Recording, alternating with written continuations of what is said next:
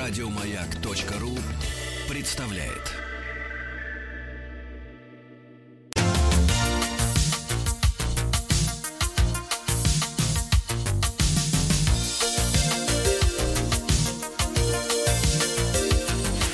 Сергей Стилавин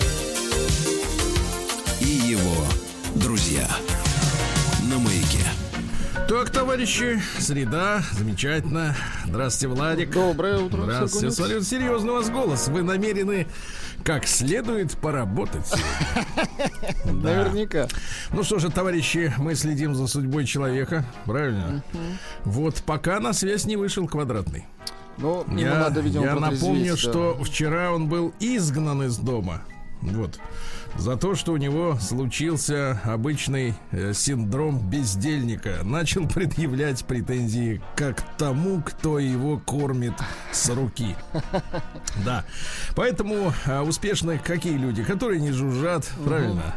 Тихо сидят. И не вот. предъявляют руки. Ничего не предъявляет, ждут, ждут, да. А, значит, давайте короткая заметка. Вчера э, прислали мне ссылку, опять же, на, э, так сказать, публикацию людей, страдающих. Вот, потому что, как вы понимаете, человек полностью счастливый, находящийся в состоянии счастья, ему не до писанины. Конечно, смысл. Да. Ему хорошо. Да. А был у меня еще случай. Заголовок. То есть не последний, не первый.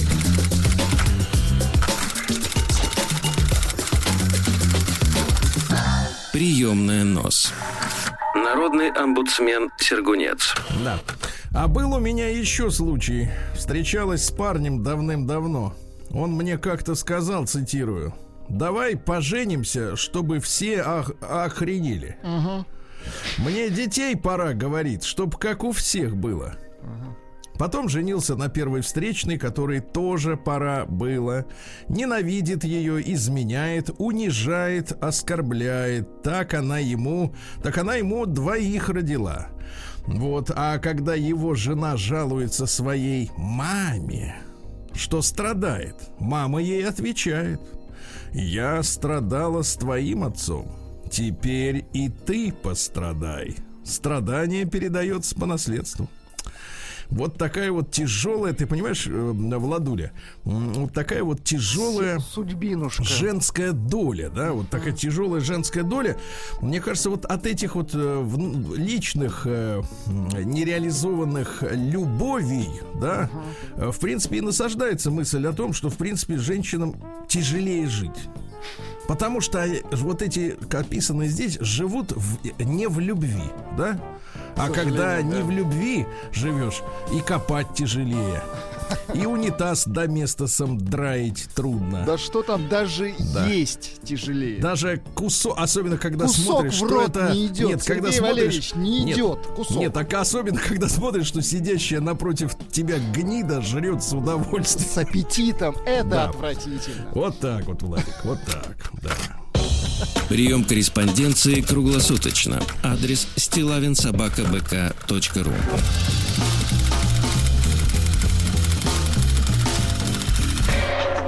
Фамилия Стилавин 2 Л. Ну что же, я рад, что наши постоянные корреспонденты не заставляют долго себя ждать. Вы знаете, что у нас Сообщение на- пришло, Да, извините. пожалуйста, страдания пи- пишут, че- чело- пишет человек, страдания передается под женской линией. Мгм. Понятно. Ты женщина, ты и страдай. Такой Ну, то слоган, есть да. это генетически записано. Да, да, да, я понимаю. Ну вот, э, я рад, когда наши авторы э, э, не тянут, как говорится, кота за хвост, берут и про- продолжают с нами вступать в диалог эпистолярный. Эпистолярный это приличное слово, друзья мои. Так же, как и стропантен. А, проверочное слово пистолеты. пистолеты. Ага, э, и столяр. Вот и вот тебе и слово получилось. Это столярный пистолет. Им можно и письмо нашарашить. Накатать. Да, так вот, э, вы знаете, мы ждем письма, письмо от Сережи из Петербурга, как он там со ждем, своей да. студенточкой и с ее Кстати, мамой, потому что, молчит что-то. да, потому что, ну, видимо, сейчас вот как раз э, какой-то этап событий происходит. А сейчас, видимо, морозы вдарили везде. Да, тут надо брать за рога. Да. Вот. А, ну и на этой неделе мы познакомились с новым автором Мари де Пари. Да, да, да. Помните, да? И вот видите, девушка регулярно слушает нашу программу, поэтому прислала э, второе письмо и начинается она со слов «Здравствуйте, Сергей, это Мари де Пари». Очень Ну хорошо. что же, ну что же, условия приняты. Сегодня я по привычке включила вас ранним утром, сразу после того, как проводила дочку до школы. Передачу с моим письмом слушала с широченной улыбкой на лице. Хотелось бы, кстати, Марии увидеть это лицо. Вашу широкую улыбку хотелось бы. Можно без улыбки. Ну, Можно с широкая, пат- да. патетическим выражением лица. А, Прохожие не удивлялись э, э, такой радости, а, уди- а улыбались в ответ, боясь показаться менее счастливыми. Чтобы рассказать вам мою историю о войне и мире в семейной жизни французов, Так. Начну издалека. К 30 годам мой опыт это не только самостоятельно набитые шишки. Еще я внимательно наблюдаю, как живут люди вокруг. Итак, мы с мамой уже переехали во Францию. но Она была девочкой, а ее не спрашивали, хочет, не хочет. Маме подвернулся красивый, хороший француз. Едем. Было, мне было одиноко в новой школе, все мои друзья остались в России. Раньше я увлекалась журналистикой, мы часто ездили на соревнования с небольшой школьной газетой, а теперь я с трудом пыталась говорить с новыми и совсем другими французскими подростками. Однажды мама поехала в русское посольство для оформления очередных документов. Мы жили в 150 километрах от Парижа, и проделав этот неблизкий путь, она расстроилась, увидев огромную очередь у входа в посольство. Бесконечное ожидание заставляло нервничать, поэтому, когда одна дама попыталась пролезть впереди всех, ну, это очень по-советски, моя мама не выдержала и вступила в конфликт. Но, знаете, иммиграция дело такое. Две русские женщины после хорошего конфликта в очереди в итоге стали хорошими подругами на чужбине. Эта наглая дама оказалась очень приятным человеком. Светлана раньше работала директором школы на юге России. Когда ее супруг скоропостижно скончался, она воспитывала своих детей в статусе молодой вдовы одна. Поэтому, когда она встретила жизнерадостного Жерара, О боже. Так. но у нас на память только один Депардье. А больше и нет никого. Ну, давайте так, носатый, но такой обаятельный Носатый гражданин России. Красавец с носом. Очень красиво. Ну, понимаете, можно ведь быть и так. Конечно. Понимаете, вот наши люди иногда жалуются, вот то не так в теле, еще что-то. А вот видите, человек, э, вот посмотри на него, весь перекошенный, а обаятельный. А человек понимаешь? хороший. Да. а в чем секрет? А в том, что я чуть не сказал, что он гражданин России. Или всю жизнь Ну, мечтал стать. ну, им, Нет, да. я скажу так, что а дело-то во внутреннем стержне, понимаете? Вот эти все внешние обстоятельства, вот с кого не рассмотри, спортсменов выдающихся, да? Ос- Особенно если, например, люди Если с ограниченными да? возможностями. Э, Ну, всегда есть внутренний стержень, да, какой-то. Обаяние или сила воли, что-то конечно. есть. А при помощи операции на носу ее не приобретешь, эту обаятельность. Никак. Поэтому, когда она встретила жизнерадостного Жерара, то снова влюбилась в жизнь. Ее дети были уже достаточно взрослыми, чтобы она спокойно начала новую историю с новым мужем в новой стране. Жерар был счастлив со Светланой, своей четвертой женой. I am number four. О, Да. Он типичный парижский художник. Жигало хотела сказать. Да, вы понимаете, хорошо. что в России, в принципе, сейчас женщине скажи, что ты кто? Я художник. Тебя зовут Никос? Нет, пошел вот. Все, диалог окончен. А, и все, да. А тут Париж другой а Монмартр. Вы были О, на. Монмартре, Владик? Я пил там разу. Да вы Я что? пил ну там как там, кофе. расскажите. Я вот пил там атмосфера кофе. какая? Ну, Слушайте, ну шикарная атмосфера. Единственное, есть что, что портит, на портит та- толпы таких, как я. А, понятно. Ходят, ты понимаешь, мешают. И пьют очень- кофе, да. Бесит. очень локально, очень уютный уголок. Не вот это вот вся беготня по парижским полям, вот этим всем Елисейским.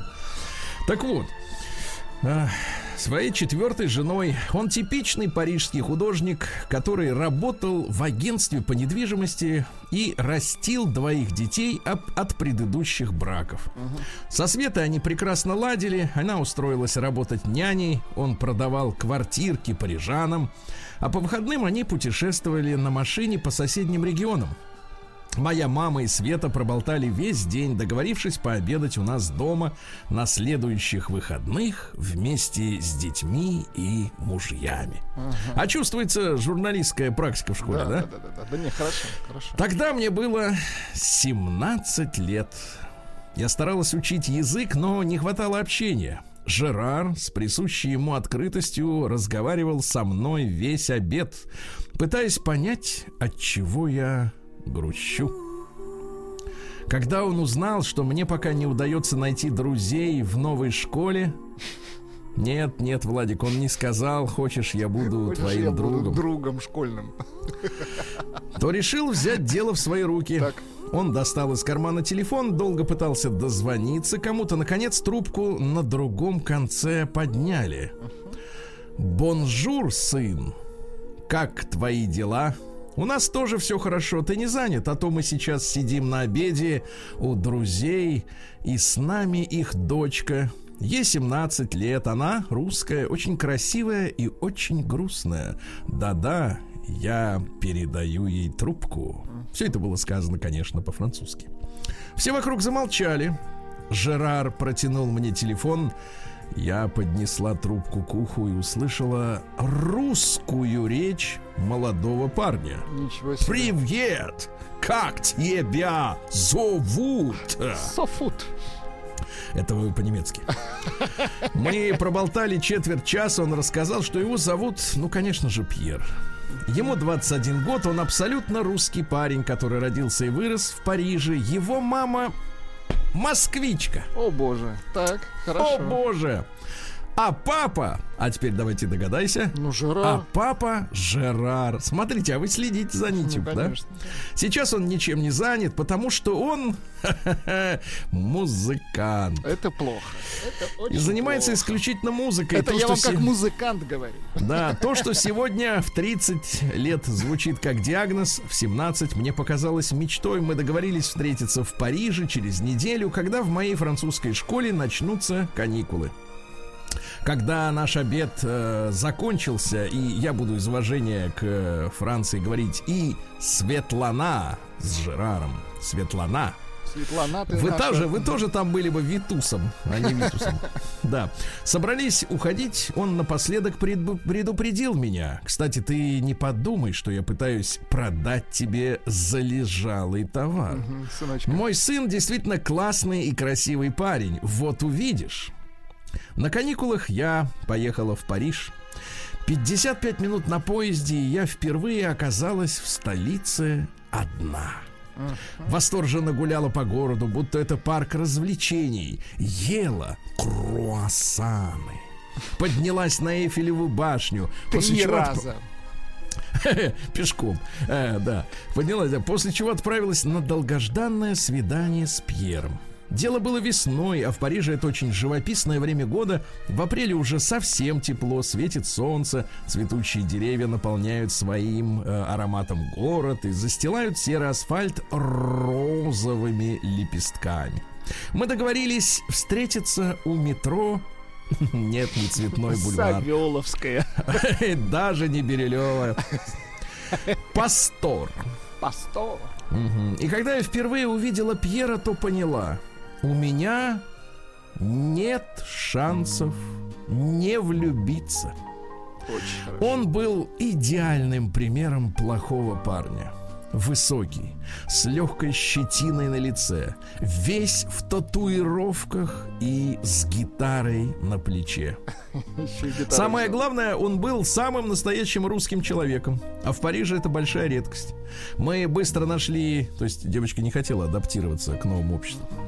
Мы быстро нашли общий язык, и вот я уже все каникулы проводили, проводила с Пьером. Мы общались без остановки, словно были не в Париже, а на необитаемом острове только он и я.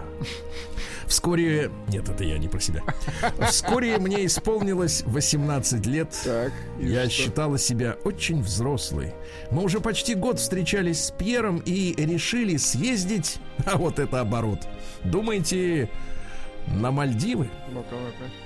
Думаете, в Оснабрюк? Ну куда съездить, дайте уже. В. Москву? Куда же еще? О, оригинально. Ага, откуда уехали все. Так, и летом он сделал... А, вот что, чё, погодите. На Новый год в Москву. Там все пошло не по плану, в хорошем смысле слова. Было так здорово оказаться в среде, где все ясно и понятно. Я снова вынурнула наружу. Быстро нашла новых друзей, небольшую работу. Все дальше откладывала дату возвращения во Францию. Пьер тоже решил остаться в Москве. И летом сделал мне предложение. Мы сыграли свадьбу в России. Еще через год родилась наша дочка. У нас никогда не было конфликтов, как говорила соседка Флоранс. Мы много разговаривали и слушали друг друга. Это я отсылаю вас к предыдущему письму, где наша героиня Мари де Пари поинтересовалась у старой, ну, у пожилой пары, а, в чем секрет их долголетнего супружества? Женщина взрослая, мудрая сказала, что главное разговаривать и слушать друг с другом, чтобы решать все вопросы. Шли годы, мы вместе с мужем взрослели, переживали счастье и несчастье, но спустя 8 лет отношений решили, пора разводиться. Мари. Мари, ну пожалуйста, мы же так верим тебе, ну зачем это лукавство? Ну ведь не бывает так, что мы что-то решили. Ну, Потому что наши женщины очень любят говорить «мы». Мы покакали. Говорит женщина про ребенка. Мы решили купить вот эти обои. Мы решили поехать на Кирибати. Мы решили развестись. Мари, не обманывай себя, девочка. Кто из вас это решил? Девочка с широкой улыбкой. Не обманывай. Значит, Мари, я жду вашу фотографию. Не для распространения, конечно, потому что Сергей Валерьевич исключительный Он джентльмен. покажет только Владику. А Владик никому Даже не если бы расскажет. на, на другом конце нашего незримого провода было, Ар- как его там, Артем Сергеевич, никто бы этого не увидел. Сто процентов. Потому что Сергей Вероятно. Валерьевич это интеллигент, естественно, а не всякая шелуполь. Так вот, друзья мои, э, я жду от Мари фотографию, и на этом мы делаем маленькую паузу. Мне важно, кто сказал, что мы разводимся. Потому что еще раз запомните, ребята, после вчерашнего разговора с юристом относительно семейных отношений, да, в браке самостоятельные личности, которые друг другу вообще ничего не должны. Помните эту гадость? Да-да-да. Мне да. вчера завалили письмами Ну, возмутительными. Это, говорит, психолог, который говорит, что брак не нужен в принципе, это Нет, это не класс. психолог был, чувак, это был юрист. А, Сорян. э, Это гораздо Сорян, хуже. Это сорян. гораздо хуже. День дяди Бастилии пустую прошел. 80 лет со дня рождения. Ух ты, а ей уж 80 разный каждый день. Что ж, товарищи, 18 ноября. Скоро-скоро Владик и вас засыпет снегом. Не волнуйтесь. Ждем, сегодня, ждем снег. сегодня день рождения Деда Мороза официально отмечается. Но вы знаете, в этот раз Дедушке Морозу как-то значит, чаевыми не густо. Вот э, хотят запретить им ходить, значит, по этим самым по квартирам. А в Америке запретили детям садиться на колешки к Деду Морозу местному. Представляете? А раньше сидели. Раньше сидели, А раньше сидели, сиживали, да. говорится. здоровы. Да. День географических информационных систем, ну куда сегодня без Яндекс Навигатора, да? Всемирный день борьбы против хоббл, зараза опасная. Ну это когда это хроническая болезнь легких, э, вот, которая даже не страхуется страховщиками. Вот такая вот зараза, да, неизлечимая. Всемирная неделя правильного использования антибиотиков. Правильного, хорошо. Вот, ну вы знаете, что к Ну, вирусам в Швеции больше, да, по мгм. да. А Всемирный день книги рекордов Гиннесса сегодня. Я посмотрел, э, какие рекорды, м, в принципе, есть э, от нашей страны вот в этой всемирной Ну-ка, книге. какие? Ну, в 2001 году виртуоз э, Зинчук э, Гитарист. сыграл, сыграл полет шмеля, э, извлекая 20 нот в секунду. Ну, это, наверное, очень быстро, да. 20 нот в секунду. Э, вот, э, в итоге сыграл всю композицию за 24 секунды. Вот обычная скорость. Промотал ну, раз это, быстрее. это вчерашний день. А э, Медляк, Евгений извините. э, Женя Гришковец, смотрите, попался тоже Да в книгу что? рекордов Гиннесса. Да, за один день э, сыграл 5 спектаклей, своих моноспектаклей, пробыв на сцене 8,5 часов за одни сутки. Ну, вот видите, как сыграл, Видимо, да. нужны были средства. средства. Нужны были рекорды. Средства Да. нужны были. Мгм. День кнопочного телефона сегодня. Вот. День принцесс в США. Хорошо. Вот. День оккультизма в Это США. не очень, но в США Вот, можно. ну и несколько праздников с сомнительными названиями. Например, День поддержки замужем за скорпионом.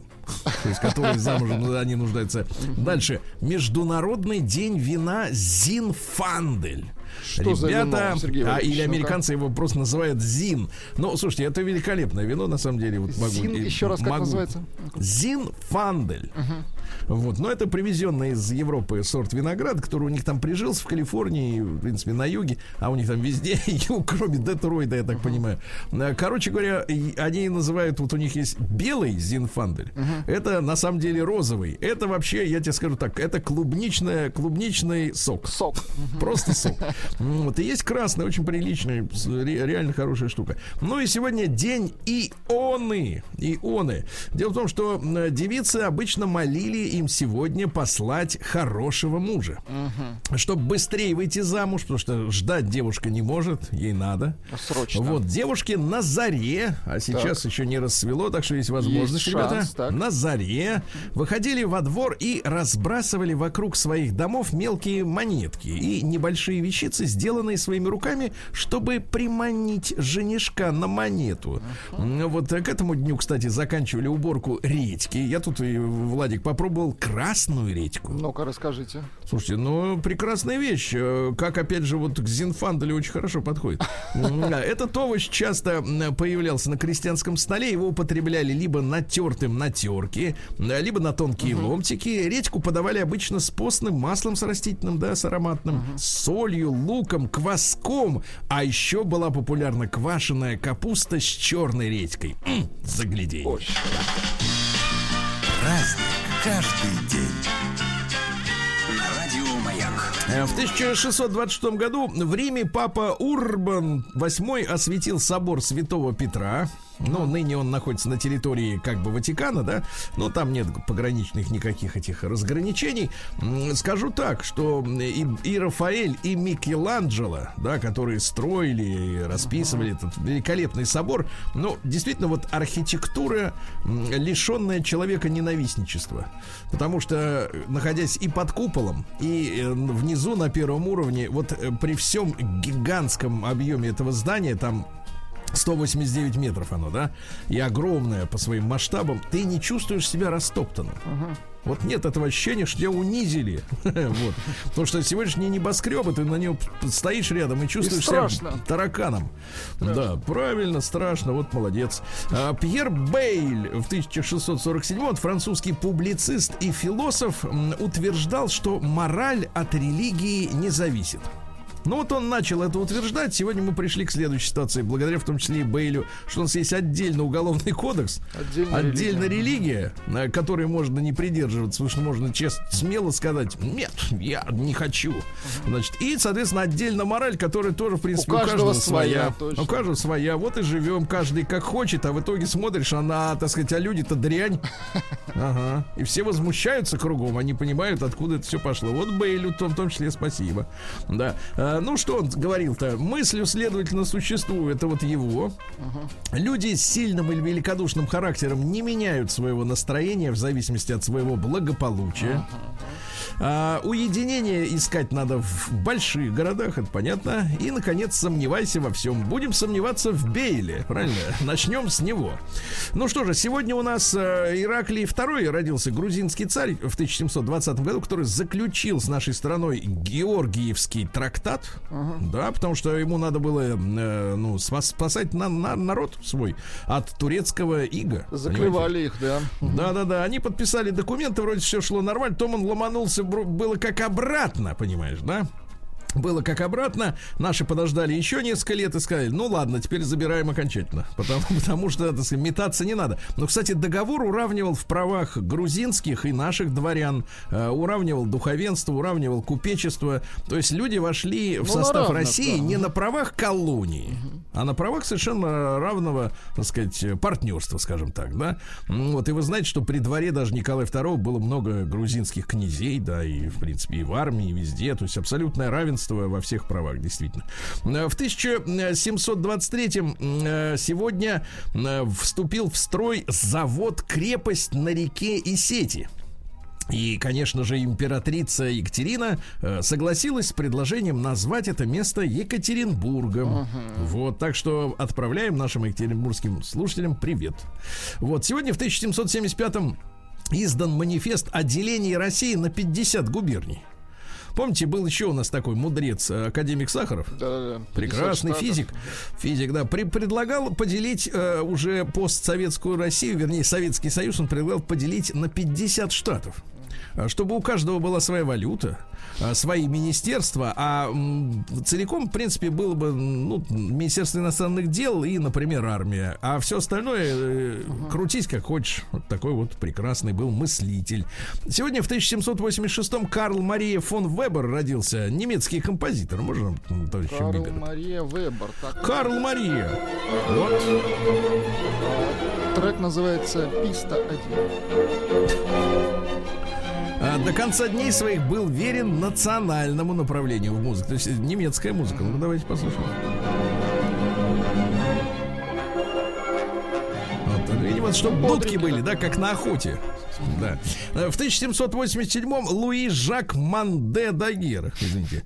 Вот, э, французский художник, создатель фотографии. Вы представляете, вы то есть что, он художник? художник и сдал свою вот эту всю, так сказать, э, шбанду. Сдал, Свой да. бизнес сдал, да? Ну, вы все помните это слово дагерротип, они такие коричневые, вот эти вот фотографии. Надо было очень долго позировать, там несколько минут сидеть недвижимым, потому что чувствительность этих пластинок была низкая, но тем не менее фотки-то есть, да. Вот. Сегодня у нас э, в 1856-м Николай Николаевич родился. Это великий князь, внук Николая Первого и главнокомандующий в первый период э, Первой мировой войны, пока его в, там, в 15 году м, э, Николай II не отстранил. Говорит, теперь, говорит, командовать теперь буду я. В армии его звали Лукавым. А лукавый это не просто прилагательное, это вот вы знаете, что лукавыми это чертей называют. Да. А, говорят, чрезмерное честолюбие, ну то есть, чтобы, так сказать, достижения были, чтобы хвалили. Чистоплюй. Да нет, нет, это другое. Жа- жаждал власти. Вот, э, говорят, что Чистоплюй. в, в духовных качествах был ограничен. Жаль.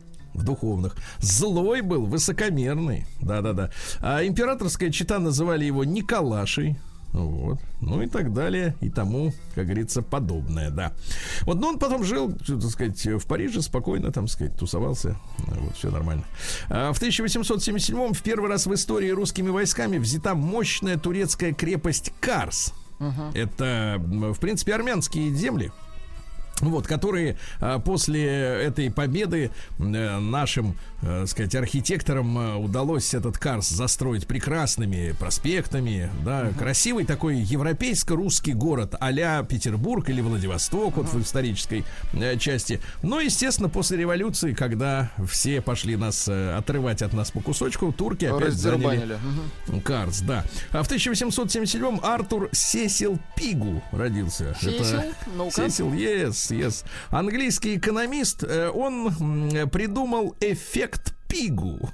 Суть заключается в следующем, Владик. Это чуть-чуть проще, чем квантовая физика. Давайте, давайте. Если вы При отсутствии, должны мы. да. смотрите, Мгм. да, при отсутствии инфляционных ожиданий, ну то есть если не думаешь, что завтра цены повысятся, рост цен вызывает рост сбережений и сокращение потребления. Дай-ка я в банк отнесу, пока проценты накапают, да? А, что понижает цену и приводит экономику в равновесие. Ну, короче, ну, слушайте, я вот, честно говоря, я вот, э, мне вот 47 лет, боюсь в этом признаться, но я ни, ни разу не видел, чтобы цены понизились. Нет, ну почему? А скидки? Это ж понижение Минуточку, я про понижение. Э, Наверное, не везде работает эффект. Извините, это как бы, так сказать, реплика из-под из-под- из-под пола. Да, и в 1882-м Жак Маритен, родился французский философ, придумал неотомизм от слова «фома». Так. Фома Аквинский, а, Бог воспринимается как первопричины, а процесс как переход потенции в актуальность, ты понимаешь? День взятия Бастилии пустую прошел. 80 лет со дня рождения. Ух ты, а ей уж 80.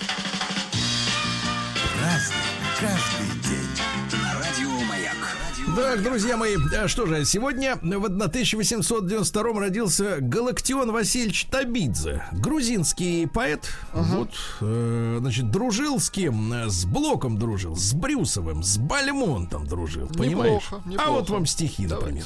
Давайте. Тебе 13 лет. Ай-яй-яй-яй. Давайте другое какое-нибудь стихотворение. Не-не-не, погодите, погодите. Хорошо. Тебе 13 лет, в твоем плену печаль моих седин и злые сновидения.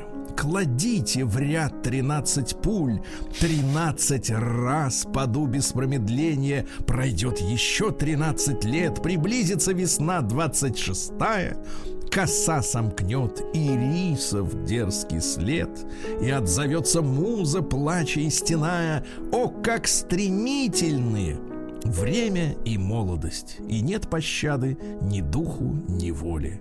И как нежна во всем обнаженность в день предосенний, исполненный болью. Жук. Точно. Сто процентов. Понимаю. А В 1897-м Патрик Блэкет родился. Английский физик усовершенствовал камеру Вильсона, ну, которая регистрирует э, космическую радиацию и прочее, прочее. Там они бьются, Молодец. бедные, не могут отскочить, да. Сегодня Джордж Гэллоп в 1901 году Мастер изучения общественного мнения. Слушайте, я тут прочел, что американские выборы, оказывается, обслуживает э, канадская и испанская компании. Подсчитывают голоса. Оригинально. А вот э, как это? Как не так, очень, да, да? вышло. Странная история достаточно, да. Как-то иностранцы... это же есть вмешательство в выборы, мне кажется, нет? ну так, по Видимо, после этого счету. Трамп заявил, что я выиграл. Все. Ну, в общем-то, это было ясно и без этого, что будут иностранцы, да. Сегодня, в 1920 году, 100 лет мы сегодня отмечаем эту печальную дату. Э, Советская власть э, легализовала первые в мире аборты. Аборты, очень печальная история. В 23 году Алан Шепард, это американский астронавт, который в мае уже 61 года, напомню, Юрий Алексеевич, в апреле. В мае 61-го 15-минутный суборбитальный полет совершил, то есть он вокруг Он не Земли не, круг, облетал. он да, да, да, он вылетел и, так сказать, э, э, значит, э, значит, и а, вылетел и обратно сразу плюхнулся, да. А что он сказал? Что сказал м, Юрий Алексеевич? Поехали, правильно? Так, а это а что, что сказал? сказал Шепард? Полетели? Please, dear God, пожалуйста, дорогой бог, don't let me fuck up. Понятно. Не дай мне облажаться. Норм... Разница Ну, он чувствуется, переживал, да? да. Разница чувствуется, ага. В 27-м Хэнк Баллард, американский негритянский пионер рок-н-ролла. Ну, давайте да. послушаем. Ну, достаточно, у них у всех come on baby. В 27-м Эльдар Рязанов, кинорежиссер, помните, да? Ну, Естественно. режиссер. Да, а, вот. Люди делятся на тех, кто доживает до пенсии, и на остальных. А как верно звучит, а, Сергей Валерьевич? Э, нет, актуально. А Дон Черри в 36-м американский джазист, тру- Ну-ка, трубочист, как говорится, да. До трубы мы не дойдем, это барабанная композиция. Ну, Мне кажется, это какие-то Перкуссион. Рави, Шан- Пер- Рави Шанкар, Да. да. В 38-м психолог и писатель Владимир Львович Леви родился. У него были книги такие популярные. «Искусство быть собой» и «Искусство быть другим». Да класс. Ну вот смотрите, цитаты. Депрессия это когда легче вручную выгрузить вагон кирпича, чем поднять телефонную трубку. И, наконец, вот смотрите. А, Пьют и от нехорошей жизни, и от хорошей, когда не знают, зачем она, когда некуда жить. Очень хорошо. Вот, Некуда, понимаешь ли? Да, вот так вот. Вольфганг о- Аккуратней, оп. Да, в 244 году это немецкий модельер, дизайнер с голландской фамилией. Вот, модельер, да. Он, соответственно, э, жил, жил с женщиной Флорентиной. Ну, это все в Вот. рамках закона. пока. Потом развелся и женился на мужике. Вот это уже, да. Ну, видишь, по-честному хотя бы, не так что-то. Но В сорок шестом году Аманда Лир родилась, певица, которую тоже считали в свое время мужчиной. легенды ходили, да, что там мужи- мужичок. это низкий.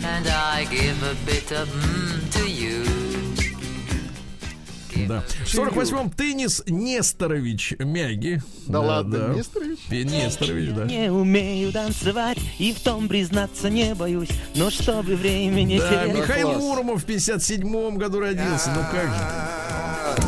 Я здесь на пятой парковой. Хороший трек вы нашли, Да. Геннадий Ветров в 58-м году а тоже шикарно. Ноги, руки, пуп. Укрепляю. Ну, сейчас надо немножко, погодить, немножко передохнуть. Все-таки 60 лет сегодня Ким Уайлд. О, боже, Ай-яй-яй, супер женщина, да. Или вот такое. Ну, как вы говорите, да, Да, класс. В 68 году родился Оуэн Уилсон, актер, такой симпатичный такой, Это да. светленький такой, да? Да, светленький. Его даже, э, так сказать, и серьезные режиссеры снимали, а так-то он все каких-то придурков. Вот. Я никогда не воспринимался всерьез как актера хорошо. В 69 году родился Олег Яковлев. Э, Помните, не стало два года назад ему его солист э, Иванушек. Вот. Да, да, да. А, Сегодня э, в 70-м году объявлено, что большие дозы витамина С эффективно борются с простудой. Вот. А, вот. Сегодня в 71 году указом Президиума Верховного Совета СССР введен институт прапорщиков и мичманов. Очень хорошо. Понимаете, Прапорщик и мичман, да. Поздравляем. Эмилия Соломонна Спивак родилась красивая актриса, женщина, да, в 1981 году. И в 83-м сегодня произошло то, Событие, которое легло в основу, э, э, сказать, э, фильма Ризо Гигиенишвили «Заложники». А, Помните, три да, года да, да, назад да. вышел фильм о том, как э, мажоры грузинские, у которых все в жизни было, и джинсы, и магнитофоны, почему-то решили, что через убийство, через кровь они должны угнать э, самолет и улететь на Запад. Ну, чудовищная история, да, да. да. Чудовищная история, и, честно говоря, я до сих пор не понимаю мораль фильма, который снят. Вот, и, Ну да, честно что говоря, он что это? хотел, попытка, попытка, их, что ли, да? попытка что сказать? Что это были прекрасные люди, которые вот э, на, на самом деле в жизни охренели от, э, так сказать, от св- своего положения, им все было мало. Я, я, честно говоря, не понял. Обычно, в принципе, мне кажется, кино снимают с какой-то идеей. Ну так, по крайней мере, мне кажется. Наверное, я лох в кинематографе. И в 2003 году Верховный суд Массачусетса посчитал неправомерным лишение прав на брак представителей меньшинств. Это стал первый штат в Америке, который признал э, браки между однополыми Понимаю, людьми. да. Массачусетс. И сейчас там, кстати, неспокойно в Массачусетсе. Вот так, трясет его. Дорогие товарищи, передаем вам важную информацию. Сегодня среда. Среда. Еще, еще не время отдыхать, товарищи. Да.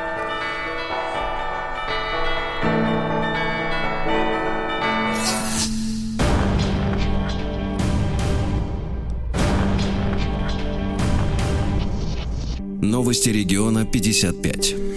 Да, 55. Житель Омской области смог обмануть банкомат и украсть деньги. Какой молодец. Что значит молодец? Шутка. Осудите. Да. Так вот, имя изобретателя не называется, не раскрывается также схема, что он делал. Так вот, сейчас ведь появились, ну, не первый год уже, как банкоматы, которые могут не только выдавать деньги, Мгм, Ну и принимать. но и принимать, да. Соответственно, открывается лоток, туда, значит, надо совать э, на пачку купюр, ну или одну. Автомат так купюру. и пишет человеку «суй». Да, он, соответственно, заглатывает, пересчитывает и пуляет тебе на счет в безналичном да. виде.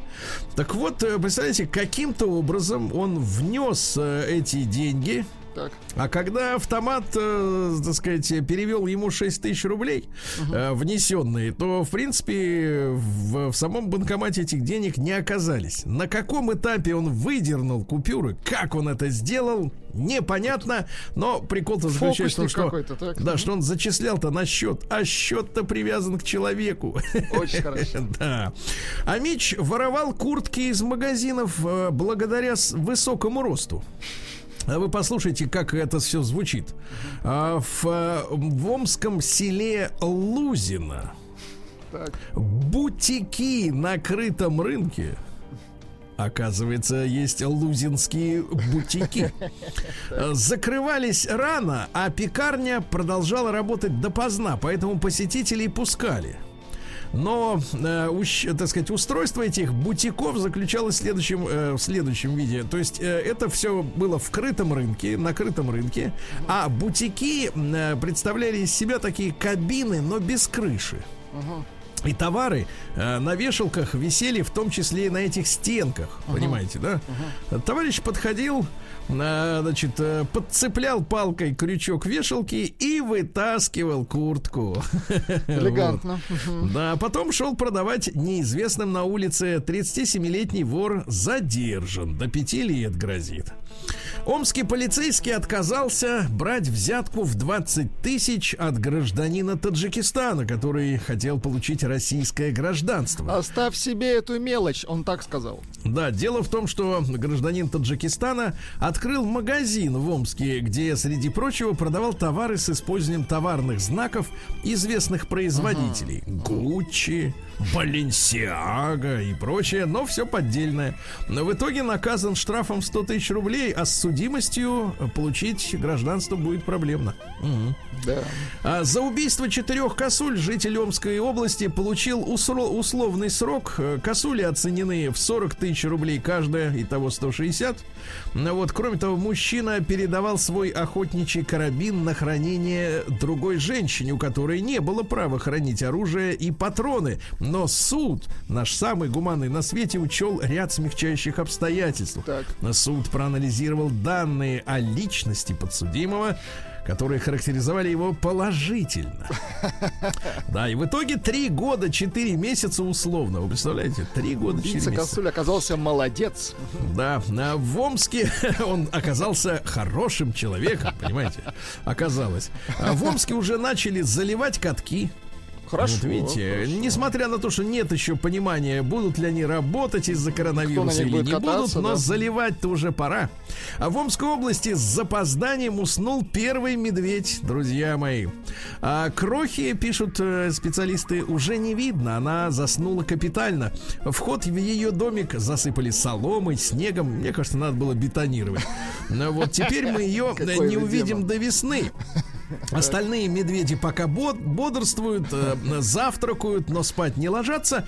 И полон энергии и бодрости только гималайский медведь-малыш. Слушайте, ну есть же специальные пули, стрелять, вот, понимаешь, и все, Да-да-да. и усыпить его. Да, а он не спал уже несколько лет. Не факт, что за- заснет и в Ну, этот хотя раз. бы на полчасика заснет, Да. уже хорошо. А в Омске появился опасный лед на реках и озерах. Товарищи, осторожно, всего 2 Тонкий. сантиметра можно провалиться. Убитые дороги в центре Исилькуля, это город в области, э, потребовали отремонтировать. Ну, потребовали и потребовали, и хорошо. В Омске и в области станет в 4 раза холоднее, чем в Антарктиде. Да класс, поздравляем. И, наконец, пару сообщений. А, Во-первых, э, банкир Быструшкин э, своими руками собрал тонну мусора. Он поехал в гости на дачу своего приятеля Кривоногова. Так. Ну вот, где Быструшкин купил пакеты и собрал тонну мусора. Вы представляете? Да молодец. Да, Умница. ну и наконец, давайте, омского блогера, который пожаловался на плохой интернет в деревне, пригласили на беседу с губернатором. Я бы сразу, честно говоря, к следователю вызывал бы. Вот. Ну и что? И омскую промышленность лихорадит, товарищи. Ну-ка. Лихорадит. Э, В Омской области стали производить меньше асфальта бетонной смеси, меньше мыла, меньше хлеба, зато больше медицинского оборудования. Лихорадит.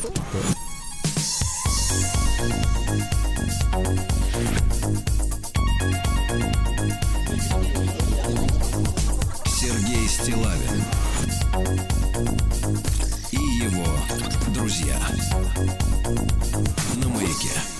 Друзья мои, ну что же, э, я не знаю, Владик, наверное, сдержится, хотя бы он Так. мог крикнуть «не бывать такому», то есть, Ну-ка, вернее, ну-ка. не бывальщина, но это факт, и факт заслуживает нашего всяческого, как говорится, Внимание, приветствия. так, Житель м, э, Башкортостана по имени Азамат Шакиров Так. Похудел на 14 килограммов. Думаете, для того, чтобы поучаствовать в конкурсе? Красоты нет? Или чтобы жениться? Нет, чтобы пойти служить в армию и сделал коррекцию зрения ради этого. Вы Молодец, представляете? молодец. Вот это человек. Удивительно, а? удивительно. Удивительно. Вот это мужчина. А лингвисты рассказали о новых словах в русском языке из-за пандемии. Ну, у нас есть творческие люди. Вот, причем вы- выясняли эти новые слова не только наши лингвисты с Урала, вот, но и финны, шведы и испанцы приехали и начали выяснять. Значит, такие слова появились. Коронавирие, карантец, Хорошо. ковидло, макаронавирус и гречка хайп. Это ажиотаж при скупке. Понятно. э, Значит, макаронавирус это скупка макарон, Гречки. а гречка хайп скупка гречки. Маскобесие, вирус пруденция, каранте. Это умение владеть собой в самоизоляции. Расхламинго. Это, значит, э, уборка в доме, где из-за карантина нечего делать, да? Дальше. А, что касается людей, которые относятся к коронавирусу по-разному. Коронапофигисты, ковигисты, голомордые. Вот. А также э, отличное слово карантье. Это владельцы собак рантье, да, которые сдают э, собак для прогулки э, в, в пандемии. Значит, в России предложили, ну это вы знаете, ограничить скорость электросамокатов. Я не знаю, как их будут штрафовать, потому что в нескольких регионах уже, например, в Казани э, даже оштрафовали за пьяную езду на самокате авто, автолюбителя, да, у которого есть водительское удостоверение. А если у самокатчика нет водительского удостоверения, что, чего его лишать-то? Вот, непонятно. То есть люди находятся в заведомо неравной ситуации. То есть, мне кажется, потеря водительского удостоверения это несопоставимо больше ущерб для человека, чем просто штраф. Правильно? Согласен, конечно. А если да, таким образом, мне кажется, мы в конституционном поле должны уравнять права всех граждан. Если лишать самокатчик, покажи права, да. Да, А нет, так- лишать того, что, в принципе, одинаково ударит и по тому, и по другому. Потому что как это так? Понимаешь, да? Вот. Э, Строитель из Крыма, вот прекрасная новость. Э, Строитель из Крыма Александр Харахаш. Так, крымский строитель. 12 лет работал строителем, а потом пригляделся к своей жене, которая работала маникюрщицей в салоне красоты, Так, так, так. и выбрал другой профиль. Теперь Харахаш мастер по наращиванию ресниц. Да класс. Четыре года практики э, привело к, привели к тому, что он стал популярным специалистом. В час он про- за одну процедуру получает 1400 рублей. Слушайте, у него Вот. и фамилия подходящая. Представляете, у вас вам назначен мастер Харахаш. И вы да, вообще... невольно пойдешь. Даже вы бы сходили. Конечно. Так вот, вместе с вместе с, услугой, что самое это интересное, ведь эти мастерица обычно женщин, он предоставляет клиентам, клиенткам особенный мужской взгляд на женскую красоту. Потому Да, что женщины взгляд, потому что он часто не- мужчина. да, часто не понимают, что нравится мужчинам в женщинах, да. Я, говорит, сторонник натуральной красоты, поэтому делаю так, чтобы было красиво и почти незаметно. Видите, спа- способствует обману мужчин. молодец, молодец. молодец. молодец. А, диетолог рассказал, а, чем опасен утренний кофе. Главное, ребята, не натощак. Ну Хорошо. вот, не натощак. А, номер один в заказе доставки еды занимают бургеры. Так, а, россиянам рассказали о новом виде мошенничества на кассах супермаркетов. Ребята, будьте осторожны, к вам подходит на кассе человек и говорит, давайте я за, за вас картой расплачусь, банкомат не работает, а вы мне налик отдадите. Подвох в том, что карту сперли. И вы соучастник фактически кражи денег со счета. А, вирусолог рассказал, что мыть руки для профилактики заразы можно обычным детским мылом, не надо никакого особенного. Четверть женатых мужчин готовы стать домохозяинами и не ходить в офис. Знаем одного домохозяина. Да, вот э, то есть пропал. Он на пути, мне кажется, в Москве. Пропал уже, пропал. А, Врач рассказал об опасных последствиях переутомления, недосып и так далее. Так, Вы так, представляете, начинается м, э, игра сосудов. То низкое давление, то высокое, можно даже в состоянии кома попасть. Вы представляете? Спать и не бояться. Да. Вот. Жители Сочи начали сдавать свои балконы в аренду для удаленщиков по 200 рублей в час. Балкона. Балконы оборудованы Wi-Fi, предлагается кофе, потому что дело в том, что коворкинги, так называемые, да, и кафе взвинтили цены на подобные услуги. Люди не хотят работать дома, хотят работать хоть как-то сменить обстановку, да, а многие поехали именно в Сочи на удаленке работать. Ну что, море, так сказать, колбаса, хорошо, шашлыки. Вот, э, короче, можно э, снять балкон Ну, хорошо, чужой. Да. Ну что же, ну и к приличным новостям науки давайте перейдем. Наука и жизнь. Так, ну что, на Ямале ученые все-таки надели спутниковый ошейник на редкого песца меланиста. Да. А нашли способ очищать воду от ртути при помощи грибов. Это в Пермском университете. Замечательно. Да. Ну и что у нас еще интересного? Э, ученые впервые определили, из чего состоит человеческая слюна. Представляете, сколько живем, а все не знали. Ну и, наконец, ученые обнаружили удивительное сходство между строением мозга Так. и устройством Вселенной. Нормально? Круто. Вот так. Вот все, да.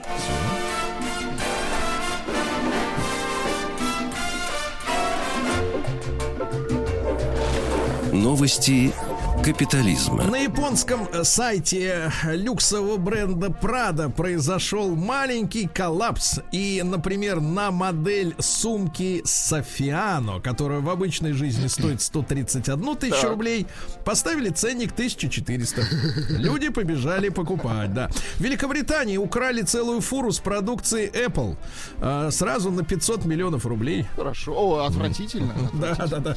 Э, Твиттер назначила новый, новым главой службы безопасности знаменитого хакера. Ну, в, в принципе, а где Ну, слушай, еще ну, он взять специалиста? всё, да, он всё В. Германии э, леди на автомобиле совершила ДТП и смылась. Видели ДТП только дети. Полицейские просят детей нарисовать, как выглядела леди. Ну, вы представляете, как дети рисуют. Да, по этим рисункам э, пытаются узнать, э, кто это был. Невеста в Англии заставила гостей свадьбы перекрасить волосы в шатеновые, в шатенок, да, э, чтобы самой быть единственной блондинкой. Ну, идиоты, Прекрасно. понимаете, да, как всегда. Ну и давайте, что у нас еще интересного такого. Вот, пожалуйста, журналистка BBC э, обругала британский Минздрав и хочет лечиться в России. Очень хорошо. Вылечим и ее, правильно? И отправим назад. Вот там ее вряд ли примут. Примут как раз. Россия криминальная. Значит, товарищи, давайте поднимем вопрос. Э, Сын Виктора Робертовича Цоя, Саша, Александр, мы знакомы лично, э, предъявил иск киностудии Алексея Учителя и к прокатчикам требует удалить из новой картины этого режиссера. э, Вот, соответственно, изображение его умершего отца и взыскать, э, так сказать, э, расходы с них, суммы там 30, 30 тысяч рублей по нотариальному обеспечению доказательств. Потому что говорит, что к, к- к его отцу эта картина не имеет Никакого никакого отношения, да. отношения, да. Ростовская прокуратура проверяет публикацию видео с голыми школьницами. Да вы что? Две школьницы Так. сняли себя на видео голыми. Значит, дуры стали рассылать своим э, приятелям. Пошло это видео по школам. Но ведь идиоты же. Согласен. Ведь это же уже произошло после Артема Сергеевича. Ведь надо же чему-то учиться у людей. Россиянку в Казани оштрафовали на тысячу рублей за мат э, в общем чате WhatsApp. Помните, мы с вами рассматривали дело, когда в Волгограде человека убили. Нет, это вообще Э, что-то, так конечно, сказать, после конфликта в чате, да, вот здесь штраф 1000 рублей. Значит, пишите, ребята, наконец-то в интернет приходит э, нормальные штрафы. Правосудие. А то, знаешь, по позиция была такая, это интернет, детка, здесь могут и на три буквы послать. Такая, значит, позиция. Нет, тут могут послать, а 1000 рублей обратно. Да. А девушка набросилась на вора в московском метро, который выхватил смартфон у пассажирки. Да, молодец, Поймали девушка. 40-летнего приезжего. Вот. 10 машин ДПС ловили ночью, а, так сказать, автохулигана. Вот видите? Вот э, в коме участковый пристрелил медведика, который держал в страхе все село. Представляешь, какой смело. Один на один э, с Макаровым вышел на медведя. Да. Вот. Ну и, наконец, мне кажется, вот гениальная новость. Во-первых, э, смотрите, таксист отказался ехать с пассажиркой без маски, а она ударила его по лицу и об его лицо сломала все ногти. Ну и, наконец, просто отличное сообщение. В московском торговом центре, Владик, Так. охранник с разбега ударил покупателя по лицу ногой. Знаете, как вот как э, Джек, э, Джеки Чан. А теперь, внимание, обоснование. Так. Показалось, что украл.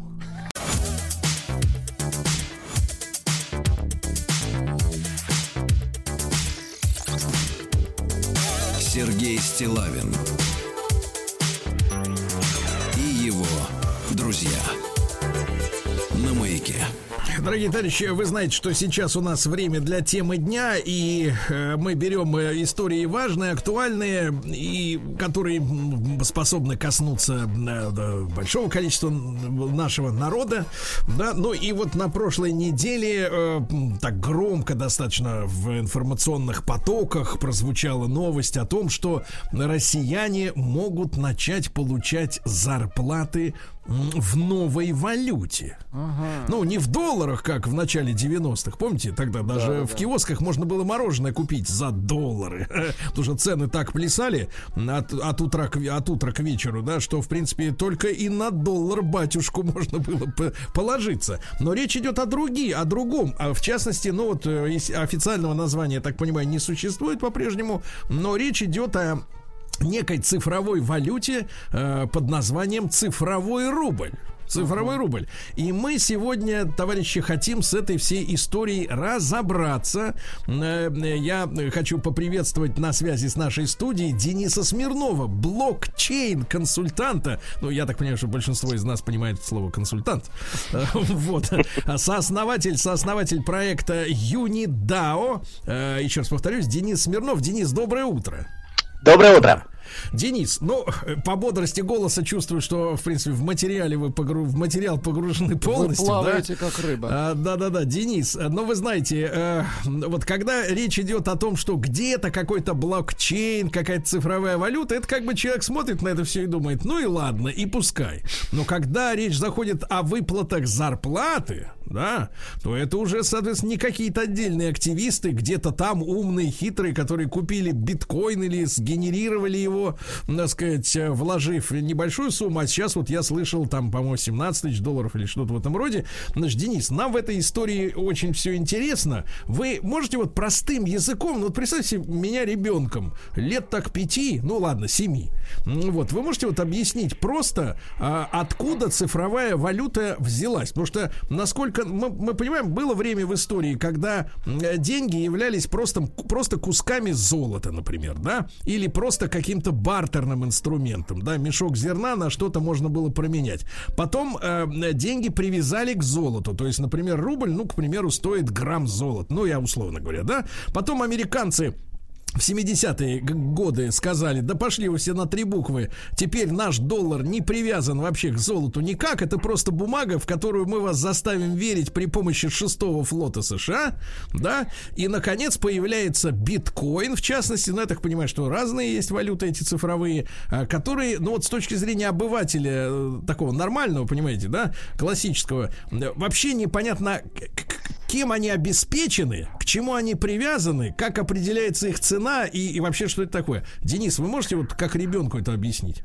Да, постараюсь это объяснить максимально коротко. Единственное, с оговоркой о том, что когда мы говорим о цифровом рубле, э, связывать его с криптовалютами не совсем корректно. Все-таки совершенно, э, совершенно верно, как прозвучало, человечество давным-давно пытается найти какую-то универсальную меру продуктов, товаров и услуг, которые, собственно, стали деньги. И с недавнего времени деньги, которые, в принципе, в мире существуют, во многом обеспечены непосредственно, ну, скажем так, доверием к эмитенту, которым может являться как Центробанк в случае там национальных валют, так и какие-то частные компании в случае так называемых безналичных денег. И вот как раз биткоин, как вот основная криптовалюта, он как раз пытается разорвать вот эту цепочку доверия, создав какой-то продукт, в котором э, участники могли бы совершать совершать обмен какими-либо ценностями без участия третьих лиц. А, и вот здесь кроется самая большая разница с так называемыми э, цифровыми валютами центральных банков или CBDC, или, собственно, вот то, чем будет являться цифровой рубль.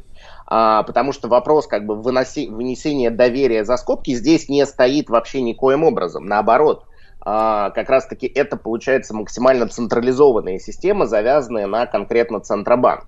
И, наверное, прежде чем говорить о цифровом рубле, нужно немножко разделить понятие того, чем цифровой рубль отличается от безналичного рубля. Потому что да. очень многие путают именно эти вещи. Собственно, знакомые нам всем наличные рубли – это, ну, как бы давным-давно существующие купюры и монеты, которые в массе своей можно считать анонимными, но при необходимости как бы у них есть возможность отслеживания, потому что, насколько мы знаем, каждая купюра помечена определенным номером.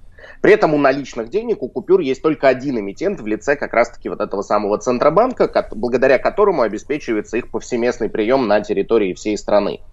А вот с безналичными деньгами все немножко интереснее, потому что, по сути, э, безналичные рубли – это по факту для конечного пользователя просто цифры на счету в банке. Так как деньги клиента в банке – это уже в первую очередь деньги банка, а не деньги клиента.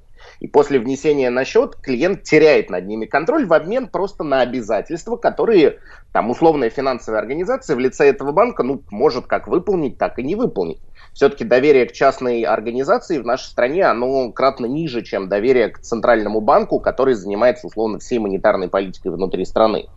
И, в принципе, банк может задержать какой-то платеж, может отклонить перевод, потому что там даже не э, из-за вопросов к клиенту, а, например, из-за отсутствия денег на корреспондентском счету в ЦБ. Ну, то есть есть достаточно большое количество а, сложности с такой схемой. Ну и, наконец, так как условно безналичные деньги – это цифровые деньги каждого конкретного банка, каждый конкретный банк, естественно, берет комиссию за любые операции внутри этой системы, благодаря чему мы имеем вот текущую ситуацию, когда даже перевод денег с одного счета на другой в пределах одного банка может облагаться комиссией просто по той простой причине, что условно записи об этих цифровых деньгах хранятся в одной базе данных, о других цифровых деньгах в другой базе данных – и вот как раз введение цифрового рубля призвано немножко унифицировать эту всю систему. То есть, по сути, это такая же электронная форма представления наличности, но у которой будет единственный эмитент в лице Центробанка Российской Федерации.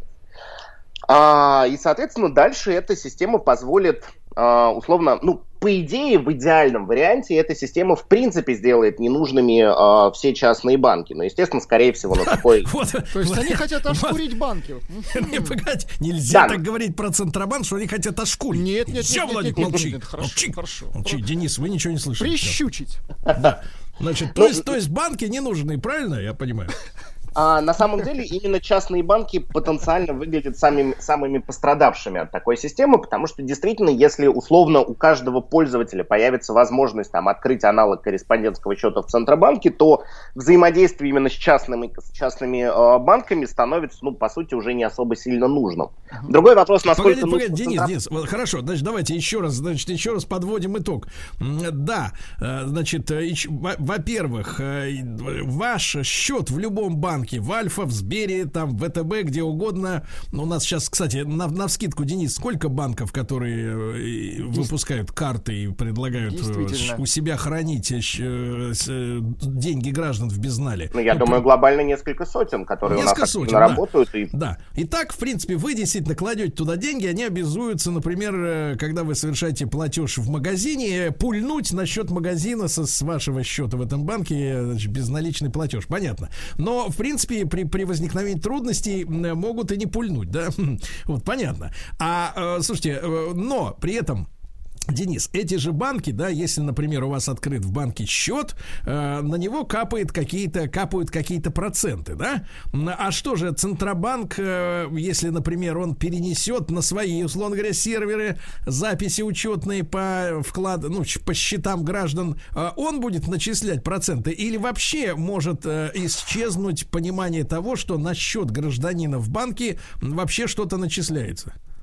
Вот как раз отличный вопрос. А и именно здесь, скорее всего, кроется та э, деталь, что частные банки, э, скорее всего, не уйдут, потому что Центробанк будет продолжать заниматься, условно, он станет таким оптовым поставщиком цифрового рубля и будет заниматься глобальным хранением и, самое главное, отслеживанием всех э, платежей в рамках этой системы. А То все есть, дальнейшие погодите, услуги... погодите. Денис, да, еще раз, чтобы не упустить мысль. То есть э, Центробанк будет гарантом проведения этих платежей, да, условно говоря. Как, например, ну, я, э, конечно, схематично совершенно, но как, например, там виза или карта МИР, условно говоря, когда система, даже если есть проблемы, например, какие-то у банка эмитента этой карты, ну, она на словах, по крайней мере, гарантирует, что платеж пройдет, да, отвечает за него.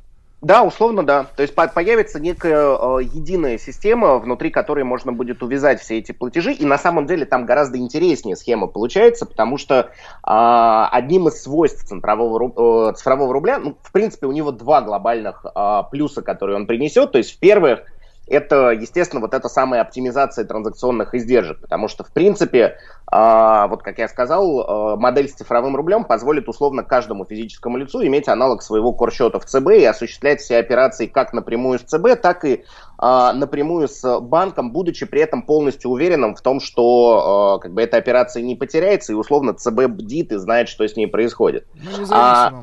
да, да, да, да, совершенно верно. А с другой стороны, и это уже на самом деле не такая радостная причина, хотя с точки зрения государства очень радостная, это возможность условно тотального контроля не только за сбором налогов, который, кстати, в такой системе станет максимально простым, удобным и прозрачным, но и непосредственно за самими платежами. Если мы вспомним вот эту модель, что у нас есть помеченная каждая купюра, имеющая свой собственный номер, то с точки зрения цифрового рубля мы точно так же сможем продолжать их метить. Причем, более того, система этих меток может быть гораздо больше расширена. На сегодняшний день на сайте Центробанка России размещен э, отчет о как раз введении цифрового рубля, доступный для любой аудитории. И, собственно, как бы сейчас говорить о введении цифрового рубля еще очень сильно рано.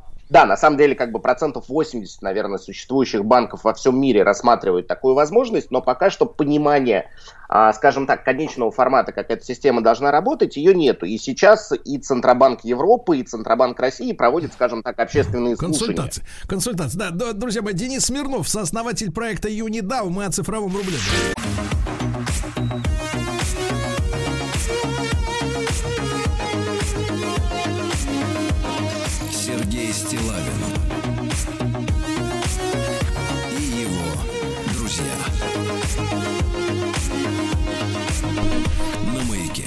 Товарищи дорогие, Денис Смирнов, блокчейн-консультант, сооснователь проекта Юнидау с нами. А, вот прошла новость, еще раз напомню, что россияне смогут получать зарплаты в новой валюте. И мы говорим о цифровом рубле. Он отличается от биткоина, как вы уже все прекрасно поняли. А, Денис, а, понятно, консультации идут э, для человека, когда а, непосредственно все это произойдет. Первый вопрос, изменится ли что-либо а, при проведении платежей, при начислении зарплаты? Да, нет, просто можно коротко. Да, нет. Вот Да, в- да, на самом деле изменится, и как раз вот здесь кроется одно из самых больших преимуществ цифровой валюты с точки зрения государства и одна из самых больших, ну, скажем так, спорных моментов с точки зрения конечного потребителя, потому что точно так же, как мы можем метить купюры номерами, мы можем метить цифровые рубли, при этом эти метки могут быть гораздо более сложными. Условно мы можем пометить, ну, Центробанк сможет пометить цифровые рубли на конкретную сферу а, использования. То есть, например, они могут быть а, условно материнский капитал, деньги, выделенные в рамках материнского капитала, которые по На закону... них нельзя купить быть- Бентли, да, я так понимаю. например. Совершенно верно, совершенно верно. То есть часть этих денег может быть помечена на конкретные траты. И, в принципе, с точки зрения государства это выглядит как невероятно а, удобная история, потому что это как минимум позволит все а, средства по госконтрактам направлять на целевые расходования. То Хорошо. есть, условно, Денис, никто не Денис, сможет... а вопрос другой. А, например, эта система, э, ну, как мы сейчас переживаем просто ренессанс какой-то вот, не ренессанс, вернее, а просто феноменальный рост мошенничества, да, с картами, с обманом людей. Сможем ли мы таким образом, например, сами помечать эти деньги и проще ли будет их возвращать э, в Отыскать. случае кражи мошенниками? Хороший вопрос. А, С точки зрения отыскать а, деньги на кошельке мошенников, если это мошенничество будет происходить именно с цифровым рублем в том формате, в котором он сейчас обсуждается, то действительно Центробанк сможет буквально в тот же самый момент эти деньги отследить. Плюс, опять же, благодаря централизованному управлению он сможет условно точно так же, как сейчас это делают централизованные криптовалюты, может заморозить деньги на этом счету, может удалить деньги на этом счету и вернуть их, например, э, изначальному владельцу. С вашей точки зрения, вот анализируя объемы э, безналичных э, вкладов граждан, насколько из этих сотен существующих банков, скольких сотен коснется разорения из-за новой, так сказать, истории? Ну, я бы не брался рассуждать на такие вопросы. Это все-таки задача счетной палаты и там разных финансовых регуляторов, которые отмечают именно уровень условно финансового здоровья различных банков.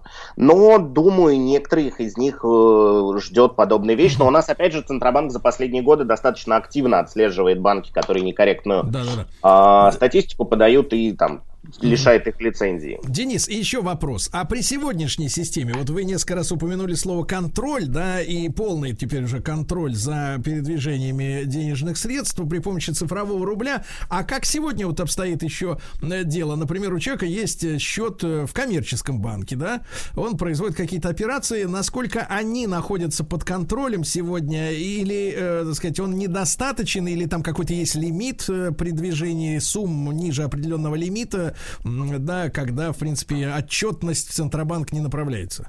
Да, совершенно верно. То есть на сегодняшний день, как бы, во-первых, многие ко- коммерческие банки могут, в принципе, а, скажем так, э, что-то делать с этой отчетностью. Ну и плюс, в принципе, финмониторинг какой-то глобальный, не банковский, он э, рассматривает платежи только выше там определенной суммы. По-моему, на сегодняшний день она составляет 600 тысяч рублей. Но и самое главное, то, что, в принципе, как бы возможности для отслеживания а, платежей в текущем состоянии, они весьма и весьма ограничены. То есть никто не говорит не то, что о том, чтобы можно было метить какие-то платежи, но и, в принципе, Центробанк может не знать о всех, э, скажем так, банковских вкладах человека, которые он мог в разных банках открыть. Естественно, как бы с точки зрения цифрового рубля такой ситуации просто, в принципе, не будет возможно. Денис, и пользуясь возможностью, вы мужчина элегантный, рассказываете очень интересно. И главное, нам понятно, да, с Владиком? абсолютно Вот, точно. это вам за это большое спасибо. Вот, Благодарю. настоящий блокчейн-консультант Денис Смирнов. Да. Денис, а вы можете ответить тогда, смотрите, цифровой рубль, значит, его гарантом будет Центробанк, э, ну, в частности, России, да, цифровой евро там, ну, видимо, э, Центробанк Евросоюза. А вот э, тогда с этой точки зрения блокчейн, э, а кто его имитирует? То есть это глобальная система, у которой нет, э, так сказать, подчиненности, я так понимаю, ни одному из центробанков. А вот э, идет ли речь о, как так сказать, как любит говорить наш друг э, Дон Альфредович, э, Deep State, э, теневое государство. Вот с вашей точки зрения, кто является эмитентом биткоина?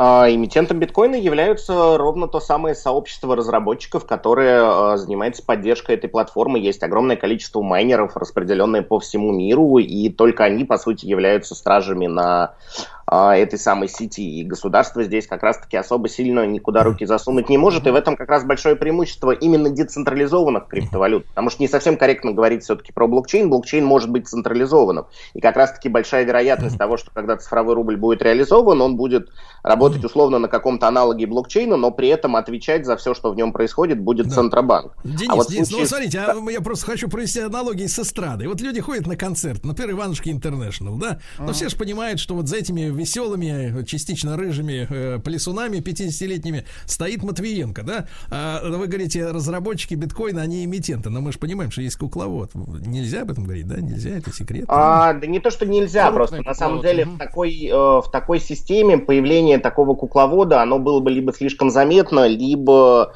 а, в свою очередь просто подвергло бы всю эту систему опасности. Поэтому на самом деле говорить о том, ну нет, естественно, как бы если мы будем углубляться а, в теории заговора, здесь можно много чего придумать. Другой вопрос, если мы стараемся анализировать то, что происходит, ну, скажем так, на уровне математики с самой сетью, то здесь все-таки ближе точка зрения того, что все-таки есть достаточно большое количество майнеров.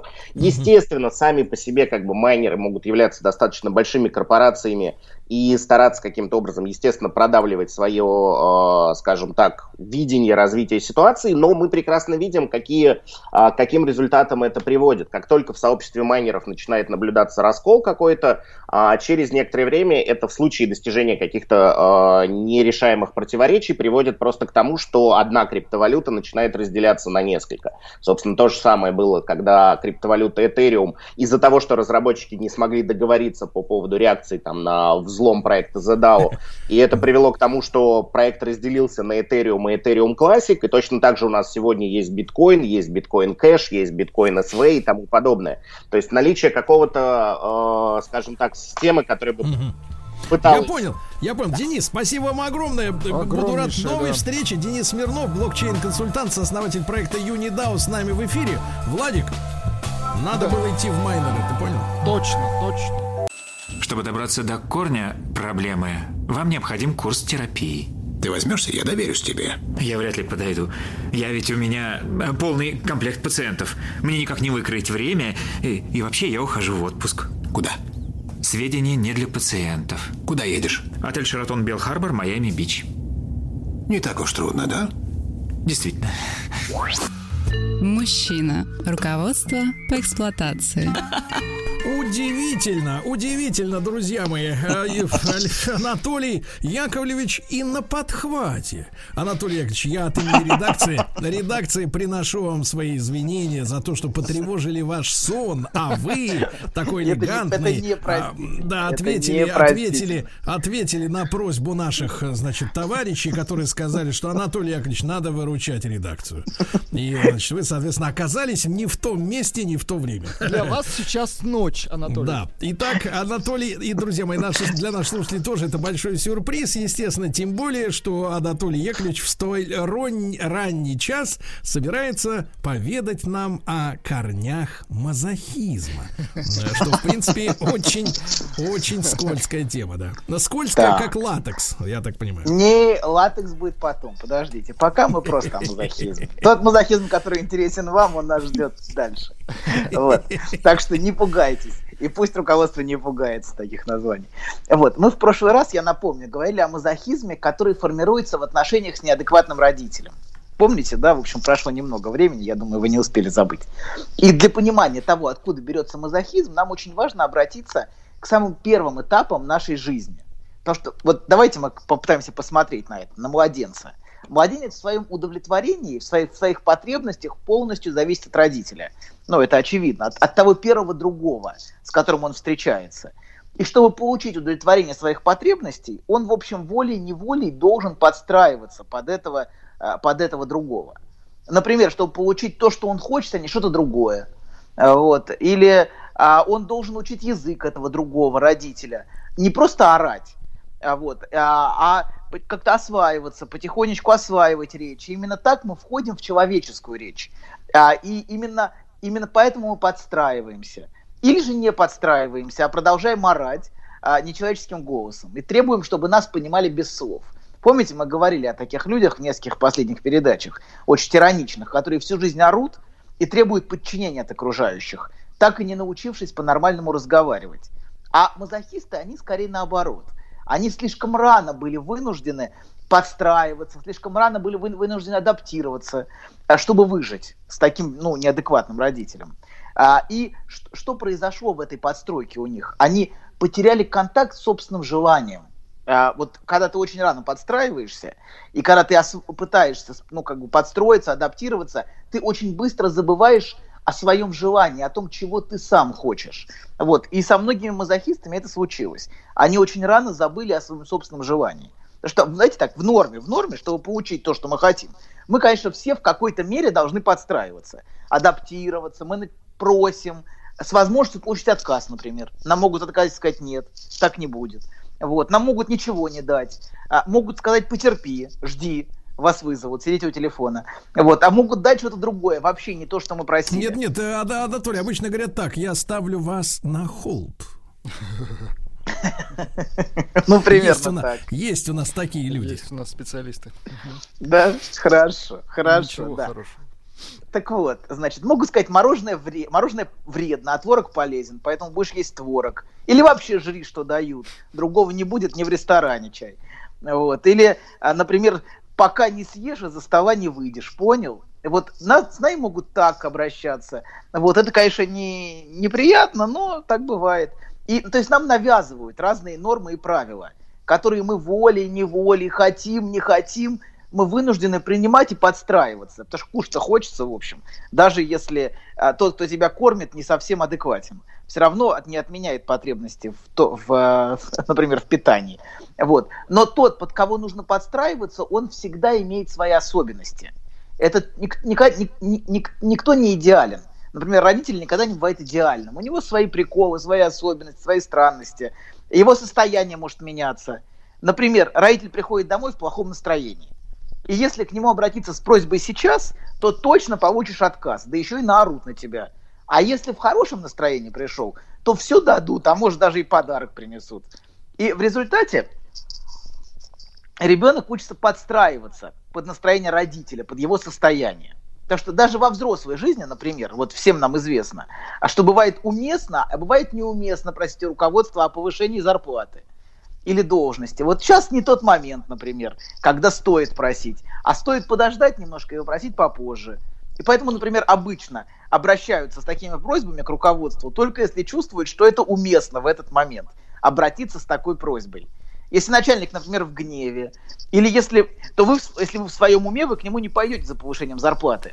Вот. Вы подождете, пока его, ну, пока его состояние изменится, пока его настроение будет хорошее. И обычно, например, не начинают такие разговоры, когда у начальника плохое настроение, там, или начальник поговорил со своим начальником. После этого лучше не говорить с начальником о повышении, например. Слушайте, доктор, вот. а скажите, а как вот вы живете без начальника? Угу. Ай. Тяжело, тяжело. А мне тяжело. Кто, кто, вот, кто вот ваш, скажите, кто вот ваш начальник вот, вот многие годы уже? За мной смотрит моя совесть. Так, значит, продолжаем. Да, звучит неубедительно, хорошо, я понимаю. Ладно, а, продолжаем, значит. Иногда, например, важно промолчать. Так бывает тоже. Подождать, пока настроение не улучшится, подойти чуть попозже. А, и, но для этого нам нужно уметь ждать и уметь выбирать правильное время для разговора и правильные слова. Не все это умеют. Некоторые как будто профессионально выбирают самое неправильное время и самые неправильные слова, вот, чтобы им отказали. Так тоже бывает. Короче говоря, э, на, на, наши взаимоотношения с другим человеком, от которого мы зависим, требуют подстройки, требуют адаптации. Но не у всех есть такой навык. Так вот, наше развитие в норме, давайте вот норма, оно всегда лежит через подстройку под другого, от которого мы зависим. Изначально это наш родитель. Но в идеале, если родитель нормальный, это хороший путь взросления и адаптации к жизни, где, в общем, для успеха нужна гибкость, умение подстраиваться или даже встраиваться. А, так что, в общем, судьба каждого из нас в той или иной степени прогибаться под изменчивый мир. Вот, что бы там ни говорили, но если мы не будем прогибаться под этот мир, мир под нас точно не прогнется. Поэтому нужно, важно уметь, уметь это делать правильно. Вот. Но если ваш начальник, предположим, от которого вы зависите полностью, псих, так, так бывает иногда, то дело дрянь. Вообще Скажите, плохо. пожалуйста, а вот такой скромный вопрос. Скажите, пожалуйста, а с вашей точки зрения, вот человек, который добирается до какой-то вот средней, среднего звена, он насколько, в принципе, насколько велик шанс встретить-то нормального человека? Или вот эти потрясения, да, постоянно эти дебилы подчиненные, они, в принципе, любого могут довести до, до, до Цугундера? Ну, управлять идиотами не просто, конечно, знаете, бывает так, что это просто невыносимо. Вот, но бывает. Очень бывает. хороший, элегантный ответ. Очень хороший. Спасибо. Бывает. Бывает. Проблема не в том, что начальник ну, сейчас сумасшедший. Бывают и подчиненные неадекватные, давайте будем честны. Поэтому не будем... Эта позиция, что во всем виноват родитель, она несколько, мне кажется, а, несколько сомнительна, потому что дети тоже бывают, знаете, разные. Бывают совершенно непереносимые, совершенно чудовищные дети. Так и подчиненные бывают так, что от начальника требуется огромное умение адаптироваться и подстраиваться, чтобы Ну, вы терпеть знаете, на тему, этих на, людей. тему, на, на тему родителей неадекватных, да, вот я на полном Да. серьезе у себя там в соцсетях, в том же Инстаграме читал комментарии от женщины, ну, вот просто посмотрел ее фотографии, в принципе, адекватные, не сумасшедшие, не какие-то там, все нормально, все хорошо, семейный человек пишет, а, на полном серьезе человек пишет, там, человек уже 30 плюс, но ведь дети сами решают, в какой семье родиться. Я сначала подумал, что, может быть, знаете, не в том трейде иногда бывает сообщение проскочит, может, как-то не в том контексте. А потом мне люди начали писать, да, что есть вот сектанты, да, которые реально уверены полностью, что ребенок сам выбирает семью, в которой он рождается, и это надо принять, это надо принять, ребята, это все так. То есть хочешь родиться у психопатов, э, раз и пошел и родился там, где психопаты. Ну, Вот кто так. знает, кто знает. Ну, может быть, карма такая, может быть, ты в прошлой жизни какие-то выборы не те сделал. Вот, Не, кто знает, этом, кто да? знает. Я не знаю, я не знаю, кто знает. Кто знает, как устроен мир. Вот, мы знаем очень, очень мало о- об устройстве. Мы даже очень мало знаем, что происходит здесь вокруг нас в нашей собственной жизни, а что там уж глобально. Но а, гипотеза, освобождающая от вины, я бы так сказал, родителя в целом. А Что ты можешь делать все, что хочешь, потому что, ну, он сам, сам захотел. Ладно, продолжаем. Значит, а, или, или освобождающая со- со- от, от самого себя от обвинений, например, от злости. Это я сам выбрал, понимаете, да, такого родителя. Это по-разному может быть. Например, женщина такая может Сам сама выбрал, как но не помню как, да, я так понимаю, да? да, да, да, да, да. Я сам, я сам в этом виноват, я сам. Но это вот, это вот попытка взять, как мы говорили, на себя ответственность за то, что случилось в моей жизни. Это, например, если человек подвергся насилию, то часто он бессознательно сам себя обвиняет в этом. Говорит, я сам это выбрал. Я сам, зачем я туда пошел, зачем я с ним разговаривал, вот это все. То есть человек бессознательно пытается найти причину в себе, но мы об этом говорили с вами о всемогуществе бессознательного, и, и еще будем об этом говорить. Поэтому такие фразы тоже случайно не появляются. Вот, о том, что я сам это выбрал. Вот, ладно, давайте вернемся. Значит, а если, значит, вам, э, значит, гораздо хуже, если родитель невменяем и неадекватен. И если ребенку необходимо подстраиваться под безумного человека, то вы в результате только и учитесь тому, как ребенок, а, как не разозлить, как не отхватить леща, или как очередную порцию унижения не схватить, как не подвергнуться оскорблениям, или даже как не стать, э, не, ну, не стать, не подвергнуться насилию, например. Это тоже, это все те навыки, которые человек осваивает, навыки выживания, по сути. Это не навыки жизни, а такие очень ранние навыки выжить с таким вот неадекватным человеком. И обычно, обычно формируется тот- а, такой навык тотального подчинения, продиктованный страхом. Потому что все другое, что не является тотальным подчинением, часто вызывает гнев, ярость и насилие. Вот. И человек освоился, знаете, он выучил очень важные навыки, потому что без них он выжить не мог бы. Но, к сожалению, в, а, человек потом эти навыки несет и во взрослую жизнь. То есть то, что было инструментом выживания а, в детстве, потом становится препятствием для нормальной жизни. То есть, когда человек, и человек потом начинает в отношениях формировать такую рабскую мазохистическую позицию, о чем мы говорили в прошлый раз, и эта позиция, она мешает человеку получать радость от жизни, получать удовольствие. Человек все время внутренне э, боится всего, сидит, сидит и трясется от ужаса перед миром, перед другими людьми, как бы от них ничего не получить. А, Он боится себя проявлять, все время прислушивается к состоянию другого человека, к его настроению, все время боится о себе заявлять, о своих потребностях. Он, например, живет так, чтобы лишь бы меня не заметили. Потому что если меня заметят, то я обязательно получу. Вот. И а, как мы в прошлый раз говорили с вами, а, так, многие из таких людей отказываются разделяться из страха перед гневом, из страха, который на них, даже перед, перед, перед яростью, которая на них обрушится. Они часто очень-очень этого боятся. И а, у них в результате очень такой ранней подстройки под неадекватного родителя у них внутри формируется очень тираническая родительская фигура, такой внутренний тиран, который все время требует жертв. То есть у таких людей формируется внутренний жестокий, а, жестокий и бесчеловечный тиран. Э, Внутри уже, не снаружи, понимаете, изначально это было снаружи, но потом в процессе развития это, форми- это формируется внутри. И человек уже живет вот с этой внутренней фигурой тирана. Даже если уже этих родителей нету, даже если уже, э, уже все прошло, все равно он внутренне продолжает себя так же мучить, как он, как, как он испытывал это в детстве, например. Вот. И потом сделаем следующий шаг. Этого внутреннего тирана он проецирует на окружающих, на начальство, на мужа, на жену. Вот. И он все, все время их боится, все время перед ними заискивает. И, и, и это приводит к тому, что он ведет себя совершенно мазохистически по отношению к ним. Вот. Пока понятно, да? Да. А то мы вас, мы вас потеряли, да. Не, смысле, не, я мы вас с- потерял. слушаем, да, Нет. с интересом. Слушайте, да. Так вот, значит, они ведут себя мазохистически. И иногда, знаете, это даже проявляется по отношению к своим детям. Не только к, к начальнику, но иногда такие, такие люди, которые выросли мазо- мазохистами, они всем пытаются услуживать и всем подчиняться. Иногда это вот даже такое рабское подчинение всем требованиям детей. Есть такие женщины, Мгм. такие совершенно, Толик, совершенно услужливые. Толик, ну от нас Да. ты этого сегодня не дождешься, Очень ясно? хорошо, Все, точно. выключай шарманку. Э, Судя по всему, это были приступы тревоги. Что? Страха, синдром паники. Могу прописать успокоительное. Эй, взгляни на меня. Я что, на паникюра похож? Ну, так, Я так похож сразу. на паникюра? Стыдиться вам нечего. Любой невропат... Тебя что, выперли с ветеринарных курсов? У меня был инфаркт. Кардиограмма не подтверждает.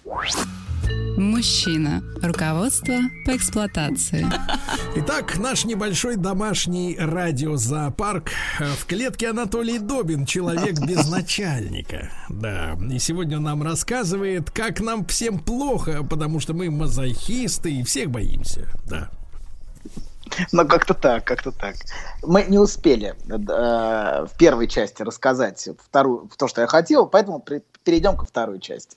К сожалению, Пожалуйста. времени у нас нету, да. Абсолютно в общем, беспринципно вы, конечно. абсолютно. Ну, я не могу, не могу уже. Ваш Все, не, ус- не успели, так бывает, не успели. Но, Нет, ты э, виноватишь резюме, нас, что ли? резюме, Та- Толяныч, резюме. ты виноватишь нас?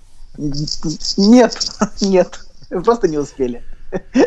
Короче говоря, мы говорили о том, что есть люди, которые рабски подчиняются окружающим, потому что они вынуждены были подстраиваться под, не- под неадекватного безумного родителя, все время боятся злить и боятся, боятся проявлять себя, боятся что-то требовать. Это вот короткое резюме. Они упахиваются и постоянно, постоянно истязают себя.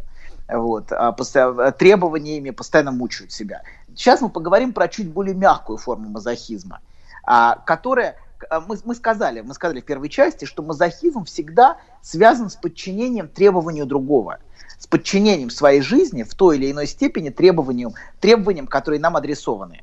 И всегда связан с необходимостью приносить жертвы и отказываться от своих интересов. Но бывает так, что родитель, например, есть родитель такой совершенно безумный, который требует, достиж... требует, требует полного подчинения, просто псих. Вот. А бывают родители более мягкие, более такие, более адекватные, которые требуют скорее успехов и достижений. Не, они не требуют рабства полного и унижения и раздавить тебя, а требуют, чтобы ты добивался чего-то, требуют постоянных, такое, такое ти- тираническое требование постоянных достижений. Э, Когда, например, ребенка нагружают собственными нереализованными амбициями.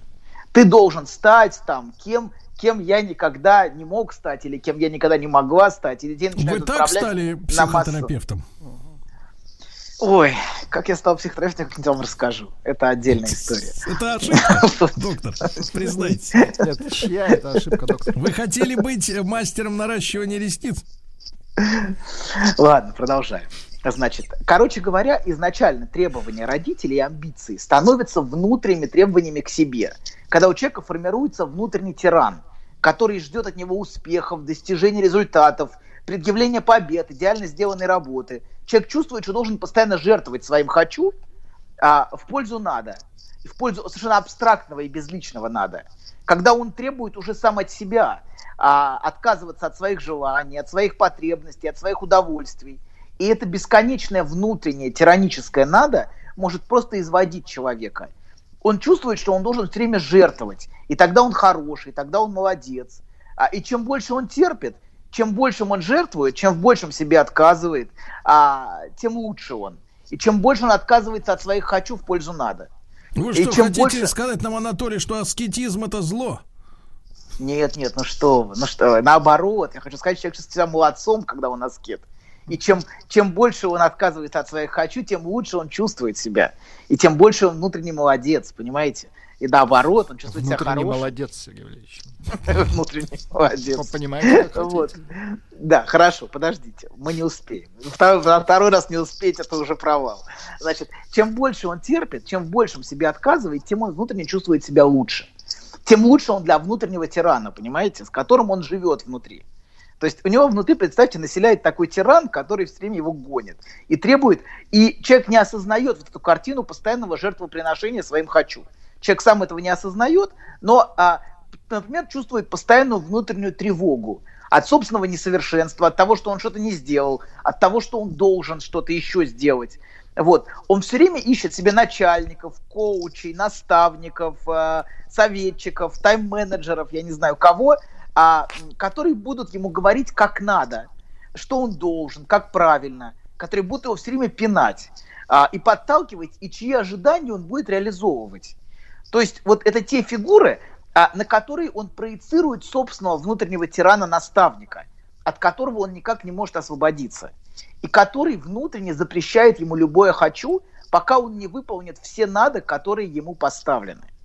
Как если бы вот у него был внутренний родитель, который ему говорил, сначала сделай уроки, значит, получи медаль, добейся успеха, роди детей, вырасти их, удовлетвори всех вокруг, а потом сможешь пойти вечером поиграть с друзьями. Купить Вот мороженое. Да-да-да, потом вот можно купить Сначала мороженое. Это- детей, потом купишь мороженое. Ну, примерно, примерно такая логика получается. То есть отказ от... Это такое... А друзья, понимаете, уже и вроде и разошлись, уже и не играют во дворе. Детей родил, а уже и как-то поиграть во дворе не с кем. Вот, как-то все уже. Понимаете, да, внутренне, дру- друзья, или друзья Не уже все вообще живы кончились. уже, друзья. Ну да, так тоже бывает. Вот. Короче говоря, человек все время живет вот такой бесконечной отсрочкой. И вот жертв, и жертвами. В надежде а, когда-то получить право удовлетворить свои собственные желания. Чего, конечно, никогда не наступит. Давайте будем честны. Вот. а, Этого момента, как человек внутренне его все время ждет, он как бы ждет такой смерти тирана, что ли, или ждет момента, когда он, наконец, выполнит все, и а, он, наконец, сможет получать удовольствие. Вот. Но этого момента, конечно же, ему ждать придется вечно. Вот. Если говорить про его внутренние ощущения, про внутренние ощущения, то первое, самое важное, мне кажется, это то, что он чувствует, что его жизнь подчинена чужому и чуждому для него ритму. Например, это ритм может быть ритм достижений, который ему диктует начальник, которого он себе нашел, или подчинен ритму требований жены, такому очень дерганному, может быть. Вот. Или, а, например, его подчинен ритму тревоги. Например, его тревога, которая держит его в напряжении, тоже может иметь определенный вот такой дерганный ритм. Он вдруг вспомнил, что он что-то не сделал, понимаете, да? И он все время что-то гонит. И все время вот этот внутрь, в определенном ритме такой, знаете, погонщик э, с, с определенной, знаете, с определенной цикличностью. Вдруг его что-то вздергивает так, и он начинает опять что-то делать. Вот.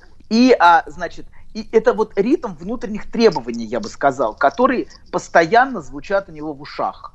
Но при этом он, а вот он слышит эти требования, которые все время звучат в ушах, но при этом совершенно не слышит своих потребностей. Он совершенно не слышит того, что он хочет. А, он совершенно не понимает, чего он хочет. Он, может быть, даже давно забыл, что он хочет. Он знает только постоянно определенное надо. И он может быть, даже, например, быть очень удивлен и растерян вопросом, а чего хочешь ты? Потому что такой человек приходит и как будто все время ищет указаний. Ищет, что ему скажут. Давай, делай это, делай то. Он ищет кого-то, кого будет назначать на место тирана. Вот. И а, он часто удивляется, когда этот вопрос ему задают. Как правило, такой человек никогда не задавал себе такой вопрос.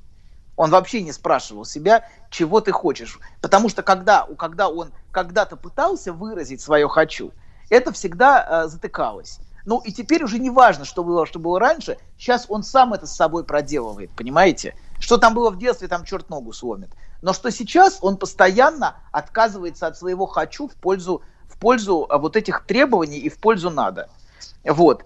И он совершенно забыл о своем желании, о самом себе. А, он, пом, он помнит только требования. А что, что, что значит забыл о своих желаниях? Значит, он потерял связь с собой, со своими чувствами, со своими переживаниями, со своим желанием. Он больше этого не чувствует. Доктор, он чувствует скажите, только требования. а, к- вот вы так ту- туманно говорите, о каких желаниях? Вы каких-то перверсий какие-то имеете в виду? Или, Ну, или съесть... вы, о или- них, вы о них не забыли. Погодите, погодите, или съесть шашлындос, шашлындос субботу отжарить. Что он Я подзабыл, не- доктор? Я не буду легитимизировать ваши желания, Сергей. Нет, не, Так что погодите, даже же- не думайте, Нет, даже не думайте никогда не забудет. К забыл. примеру, я имею в виду, к примеру, как вот, вот человек игнорирует свои желания, вот к примеру. Ну как, я вам только что, только что об этом рассказал. Человек все время пашет, работает, Нет, обслуживает нет, я имею в виду, какие, какие он может игнорировать свои по- желания. Смотрите, под словом желание вы, вы понимаете какую-то вещь конкретную. Понимаете, да, я хочу там машинку, а, я не знаю, телевизор, но это скорее ощущение жизни. Вот это ощущение жизни он потерял. Под словом желание я имею в виду эту пульсацию жизни, которая чувствуется. Вот. И которую он совершенно не чувствует, понимаете? Вот это важно, что эти требования, они лишили его контакта вот с этим ощущением. Вот под словом желание я имею в виду вот это очень важное и очень ценное ощущение себя живым. Ощущение контакта с тем, что происходит. А он этой жизни не чувствует. Для него мир, понимаете, такой серый и наполненный требованиями. Вот что я имею в виду под словом желание, а не конкретную вещь. Конкретная вещь это всегда требование. А вот я имею в виду вот это что-то такое, что-то такое, что, что нельзя, понимаете, ну, сопоставить с вещью. Это ощущение именно пульсации жизни. Он потерял ощущение пульсации жизни. Вот давайте так это сформулируем. Вот. А, давайте продолжим. Значит, опять, опять, опять будет провал, опять не успеем. Значит, так. Ну, это уже традиция. Значит, традиция, это стиль, да. это, кстати, очень Стиль. хорошо. Да, настоящий мужской стиль. Ладно, продолжаем. Значит, короче говоря, он может быть удивлен и растерян этим вопросом, чего хочешь ты. Вот этот вопрос. А, Он потерял связь с собой, со своими чувствами.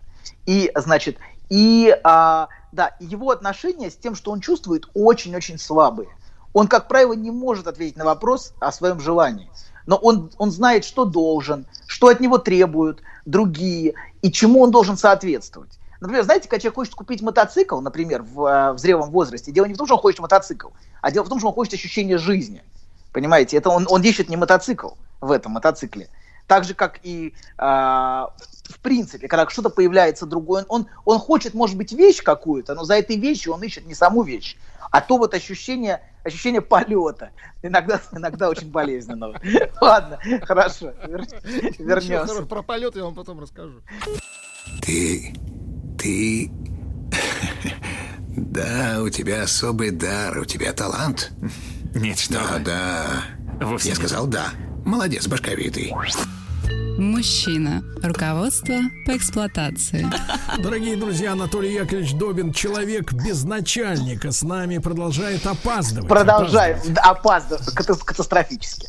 Значит, продолжаем. Значит, он не только не слышит себя и своего внутреннего голоса, и и своих желаний, но он даже часто не чувствует своего собственного тела и не слышит даже потребностей собственного тела. Настолько он утонул в бесконечных внешних и внутренних требованиях к себе. Например, в процессе терапии такой человек может с удивлением обнаружить, что у него вообще-то есть тело с его потребностями что он, что он чего-то хочет, что ему что-то приятно или неприятно, что он даже может не слышать, например, боль в теле. И иногда это может приводить к печальному финалу. Человек может, например, годами игнорировать сигналы тела, потому что есть что-то более важное. Нам нужно что-то, что-то вот сейчас нужно закончить. Я еще не закончил, а потом схожу к врачу. Потому что сейчас пока, вот сейчас, вот сейчас, сейчас еще немножко, еще, еще 15 минут, еще 15 лет, и вот тогда схожу. А пока вот мне пока нужно вот доделать. Пока я не могу заняться своим здоровьем и, и вообще все нормально в целом. Так, просто что-то болит, но это не важно. А даже если он болит, кстати, он может сказать, он здоров, все хорошо, нет, все хорошо. Не, это все это нормально. Нормально, просто мне нужно отдохнуть. А так все в порядке. Вот сейчас закончу и отдохну. Вот. К, к тому же, понимаете, в чем проблема? Пойти к врачу, это для него значит в какой-то степени признать свою слабость, что он не справляется с нагрузкой, а требований, которые он на себя взвалил. Вот. И, а, а признать свою неспособность для него совершенно невыносимо. Он должен справляться, всегда должен справляться, потому что а, иначе он потеряет собственную ценность. Как будто если он не справляется, если он не выполняет все требования, он ничего больше в этом мире не значит. Он, как, как, он, как он боялся, например, не оправдать ожидания родителей в детстве, а потом ожидания других людей, Вот. И, вот, и вот это постоянное оправдывание ожиданий привело к тому, что он забыл, чего он хочет. Вот. И а, очень важно обратиться к, с вопросом к себе, а чего хочу я? Вот прислушаться, ну хотя бы начать с этого, попытаться услышать этот вопрос в себе. Ничего, чего, ничего от меня хотят, ничего я должен, а вообще хочу ли я этого? Это очень важный вопрос. Он может быть иногда подрывной совершенно для того, что происходит в жизни человека, который выстроил ее, подчиняясь требованиям.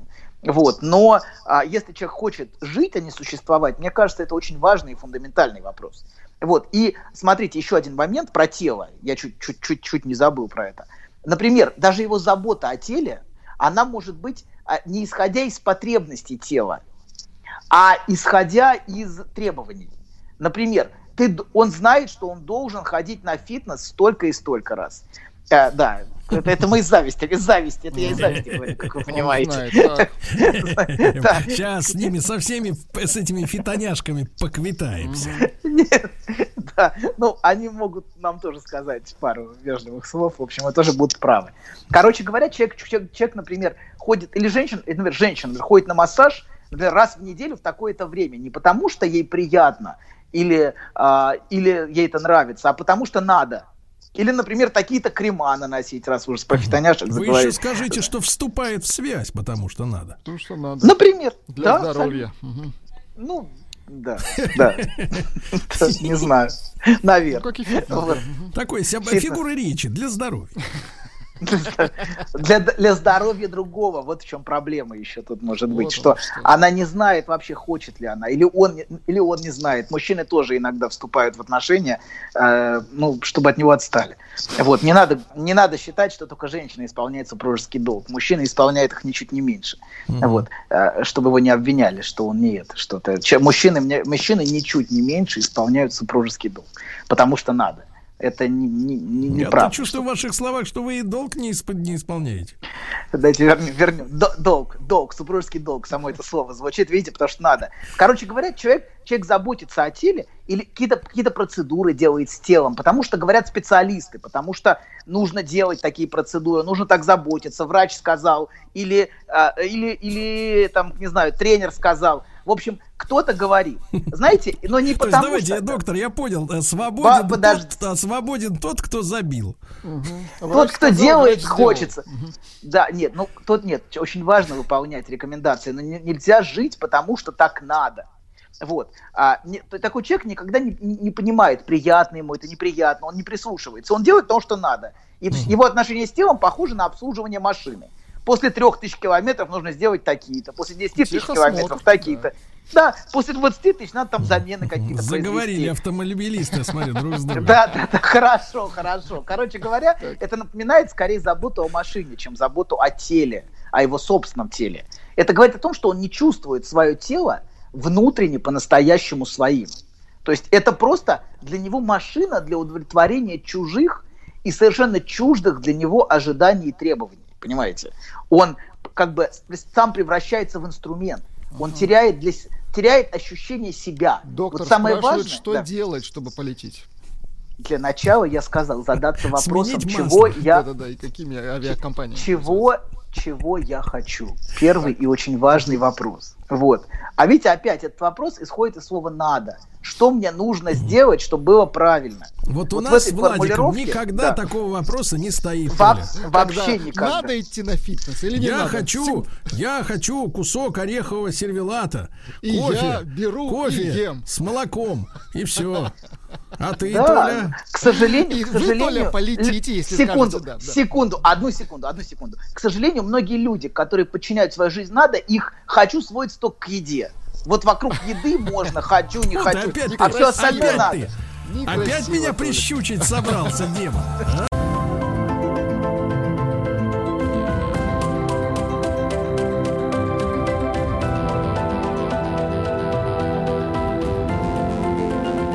Основано на реальных событиях. Друзья, вы знаете, наш цикл основан на реальных событиях. Мы говорим об историческом контексте э, тех авторов, тех произведений, которые, надеюсь, стоят у нас на книжных полках. И, конечно, я рад приветствовать Егора Сартакова, доцента факультета журналистики Московского государственного университета, кандидат филологических наук, литературоведа, бессменного ведущего этой рубрики. Э, Егор, доброе утро. Да. Доброе утро, друзья. Да. Ну и сегодня наша тема, как всегда интересно, как всегда актуальна, Марина Цветаева и революция 1917 года. Вот вчера была круглая дата 100 лет с, с момента, с того момента, как э, Крым покинули огромные-огромные а, толпы беженцев на, пароходах, да, и э, уже большевистская Красная Армия полностью э, заняла крымскую территорию, так что, э, так что эти все события, они, может быть, далеко от нас, но, тем не менее, э, душа болит, в них нужно разбираться, действительно, и Марина Цветаева вот э, как раз застала, естественно, всю нашу русскую революцию, потом уже была иммиграция, потом возвращение на на родину вместе с мужем, но тем не менее, вот э, ее произведения пропитаны болью, естественно, да. Э, Егор, может быть, мы начнем с понимания той семьи, да, тех, э, тех условий, в которых вот э, Марин, когда была девочкой, э, выросла, да, какой она воспринимала жизнь, вот ту дореволюционную, хотя при всем том, что мы с вами много раз говорили о том, что революция была предопределена по массе условий, да, она была неизбежна, но вот Марина Цветаева, в, в каких она условиях жила? Да, но до революции Цветаева жила абсолютно ни в чем не нуждаясь. Она родилась в очень интеллигентной московской семье. Ее отец Иван Владимирович Цветаев, профессор Московского университета, такой Ломоносов 19 э, века, который ну, буквально в лаптях притопал из Владимирской губернии. Только он был не крестьянский сын, как Ломоносов, а Поповичий сын э, из поповской семьи. Поступил э, за казенный счет в университет, окончил его, отучился, стал профессором университета, и он является основателем Музея изящных искусств на Волхонке, который сейчас называется Музей изобразительных искусств имени Пушкина. Коренные москвичи его называют не Пушкинский, а Цветаевский музей, потому что его основал Иван Владимирович Цветаев, а матушка Цветаевой была пианистка, довольно состоятельная, Мейн, и, собственно, Марина ни в чем не нуждалась до революции, ее сестра Анастасия. Вы знаете, такой интересный факт, когда мать умирала, а мать довольно рано у Цветаевой умерла, потому что она болела туберкулезом, она оставила девочкам состояние но,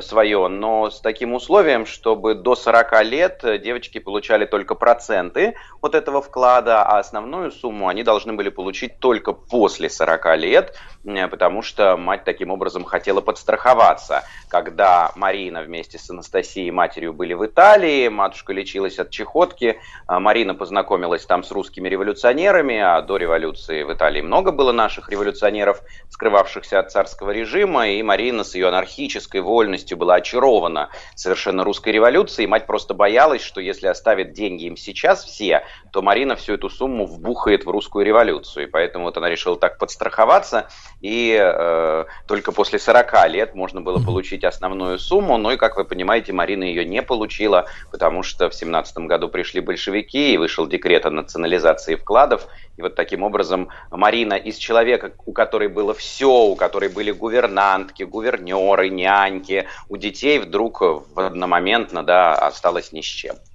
Угу. Ну да, страхи, страхи закончились э, реализацией их. Ну, да, будем надеяться, что на эти деньги что-нибудь хорошее построили.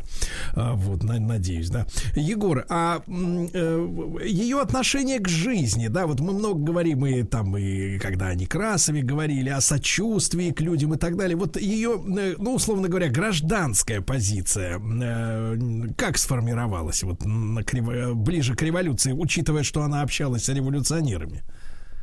Да, э, по поводу гражданской позиции Цветаевой до революции судить довольно тяжело, потому что особенность, это уже именно особенность ее творчества, состоит в том, что э, это творчество замкнутое на себе. То есть она очень, эм, ну такая, я бы сказал, наверное, центричная. Главным героем э, поэзии Цветаевой является она сама, и поэтому о ее гражданских интересах говорить довольно тяжело, но можно сказать о чем? Можно сказать о том, что когда вот эти революционные события готовились, и события февраля 17 года, Марина их встретила не осуждая, как большинство представителей интеллигенции, да, а скорее рассуждая. Вот если Ахматова, поэт, с которым традиционно сравнивают Цветаеву, сразу же осудила революцию, когда в тоске самоубийства народ гостей немецких ждал, а Цветаева скорее встретила рассуждая, ей казалось, что революция никогда ее не коснется. Посмотрите, из строгого стройного храма ты вышла на виск площадей, свобода, прекрасная дама маркизов и русских князей, свершается страшная спевка, а беднее еще впереди свобода, гулящая девка на шалой солдатской груди.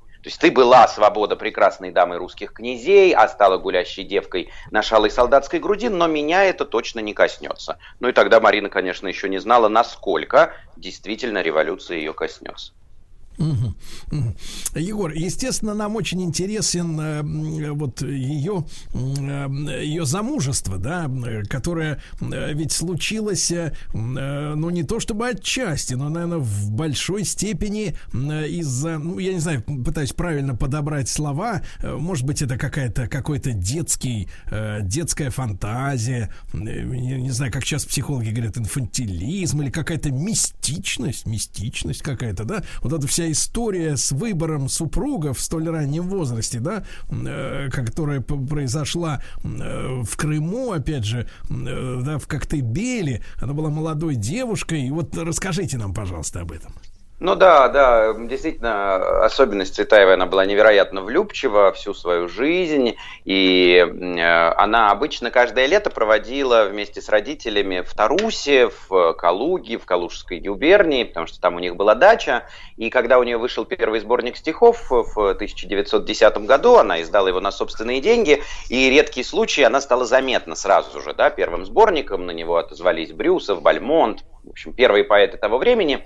И один из э, этих сборников попал уже известному тогда поэту Максимилиану Волошину. Волошин пришел в восторг, специально нашел в Москве Цветаеву и предложил ей лето 11 года провести не на ее даче в Тарусе, а на его даче. А у э, Макса Волошина дача была в Коктебеле. И вот именно там, в Коктебеле, в 11 году 18-летняя Цветаева познакомилась с 17-летним Сергеем Эфроном, который к тому времени еще буквально гимназистом был. И вот такое сильное чувство, это вообще было характерно для Цветаевой, быстрое, сильное чувство, настолько сильное, что когда они вернулись в Москву, они решили жить вместе. По тем временам это абсолютно невозможно, чтобы э, молодые люди э, в столь юном возрасте, да еще и не оформившие свои отношения, просто вот съехались и начали жить вместе. Они тогда же в 11 году повенчались, в 12 году родилась их старшая дочь Ариадна, которую в семье называли Аля. Э, Егор, но я имею в виду вот историю такую мистичную в некоторых источниках. Можно прочесть э, про ее загадку э, с камушком, да, мол, э, угадайте, собралось несколько мужчин, как говорится, в помещении, вот, и она, значит, предложила мужчинам угадать ее любимый камень, да, драгоценный, э, ценный, вот, и, и именно это вот повезло или не повезло, не знаю, на беду это можно сказать, как раз верно ответ дал Сергей Фрон. Да, вот. Э. да совершенно верно. Да, да, да, ну это, это есть и в воспоминаниях Макса Волошина, и в воспоминаниях его матушки, и Марина об этом неоднократно рассказывала. Ну вот по поводу повезло или не повезло, на самом деле мне кажется, что это Марине не повезло, что этот камень угадал Эфрон. А почему она верила вот э, в... Ну, она придумала себе какую-то идею, да, э, что судьба должна сама ее найти и вот выбрать судьбу вот таким способом, то есть довериться, э, ну, наша бы сегодня, наверное, можно сказать, лотереи какой-то, потому что, ну, кам камней-то не бесконечно, наверное, это проще угадать, чем выиграть в спорт лото 6 из 45. Вот, угадать камень. Вот, как вы думаете, вот в чем вот причина вот такого слепого доверия судьбе, которая вот Э, крутанет этот шарабан, и вот выскочит вот этот номер, в который она должна поверить и убедить себя, что так и должно быть. Да, вы знаете, для Цветаевой вообще и в этот период особенно, но и в целом для всей ее жизни очень характерно э, ну, такая гипертрофированная романтичность. Э, Цветаева увлекалась рыцарскими романами, ей нравилось все, что связано с поэзией средневековья, такой куртуазной поэзией, когда трубадуры воспевали своих прекрасных дам, и она, конечно, вот при всей, повторяю, своей влюбчивости и при всех многочисленных романах, которые у нее будут уже после э, замужества с Эфроном, она продолжала верить, что это ее судьба, и поэтому мысли о том, чтобы там как-то расстаться с Эфроном, другую семью завести, это было совершенно невозможно, но вот такая гипертрофированная романтичность. Она вообще, на самом деле, была довольно э, оторванная от жизни, не приспособленная совершенно к этой жизни. Вот есть э, очень интересная к вопросу о неприспособленности Марины к жизни, э, очень интересный эпизод в воспоминаниях второй жены Бориса Пастернака, Анны Гаус. Э, как-то Марина позвонила ей, это было уже после эмиграции, то есть она уже вернулась, когда в 1939 году, и сказала, что собираюсь делать пироги, подскажи, не знаю, нужно ли класть муку. То есть она даже не знала, нужно ли в тесто класть муку, вот настолько она была оторвана абсолютно от жизни, от всей ее бытовой стороны. Ну, вот такая гипертрофированная романтичность э, и с ее традиционными темами фатализма, судьбы и неизбежности. А вот до революции, в дореволюционной России, какое э, ее место стихи э, заняли, э, заняли вот в тот период? Э, дореволюционное творчество Цветаевой, это совсем получается небольшой период, я говорю, первый сборник десятый год, да, то есть получается 7 лет, э, но Цветаеву заметили, практически сразу же заметили, потом все-таки в тот период это было в новинку, что женщина пишет стихи, почему Цветаева так не любила слово поэтесса, никогда не называла себя поэтессой, потому что у слова поэтесса были такие пренебрежительные какие-то оттенки. Вот есть поэт настоящая, это так себе поэтесса, и в этом смысле Ахматова, Цветаева, а, они как раз вот э, эту дорогу протаптывали, показывая, что вообще-то женщина может создавать э, стихи по качеству равные стихам мужчины, и можно было бы подумать, что они конкурировали друг с другом, но на самом деле никакой конкуренции не было у Ахматовой и Цветаевой. У Цветаевой есть замечательные строки, она писала «Соревнование короста в нас не осилило родства, и поделили мы так просто. Твой Петербург, моя Москва». То есть тебе, Ахматова, достался Петербург, и ты продолжаешь петербургскую линию русской литературы, а вот мне досталась Москва. Так что имя Цветаевой в этом смысле, хотя и очень короткий период, семилетний, да, было довольно заметно в общем, э, в общей такой плеяде больших поэтов э, начала 20 века. Не было снисхождения именно к тому, что она женщина, девушка? Изначально было. Вот, например, э, Брюсов, э, известный символист, когда откликнулся на первый сборник ее стихов, он пишет о том, что, ну, слишком интимные, что вот, ну, такие интимные вещи не стоит публиковать, не стоит обнажать душу, но это как раз и есть, э, эм, ну, я не знаю, такая марка вот этой женской поэзии, поэзии с обнаженной душой. То есть вот, ну, такой накал переживаний, и особенно у Цветаевой с ее любовью к гиперболе, к восклицательному знаку, к тире, когда, ну вот, невозможный совершенно накал переживаний, когда я тебя отвоюю у всех, э, у всей земли, у всех небес. Вот, ну, только я и только тебя отвоюю. Эм, мне кажется, что наоборот она этим цена. Егор, а поэты, которые творили тогда, они сами понимали, что это и есть тот самый серебряный век, да, о котором уже позже э, сказано уже однозначно. Вот была вот эта атмосфера, ощущение, что действительно вот есть особая эпоха, в которую они сами живут. Они чувствовали вот эту эпоху? Да, да, да, безусловно. Потом они прекрасно понимали, что наступил качественно новый этап поэзии. То есть они понимали, что это та поэзия, которая не похожа на поэзию XIX века и прежде всего ее вторую половину. Вот мы говорим о связи э, с историей да, и литературы, действительности и литературы. И вот как раз вторая половина XIX века, она прошла под знаком поэзии Некрасова и поэтам подражающим Некрасову, то есть поэтам социальным, поэтам, которые которые пишут о тяжелом положении пролетариата, которые пишут о тяжелом положении крестьянина, о социальных несправедливостях, и вдруг появились поэты,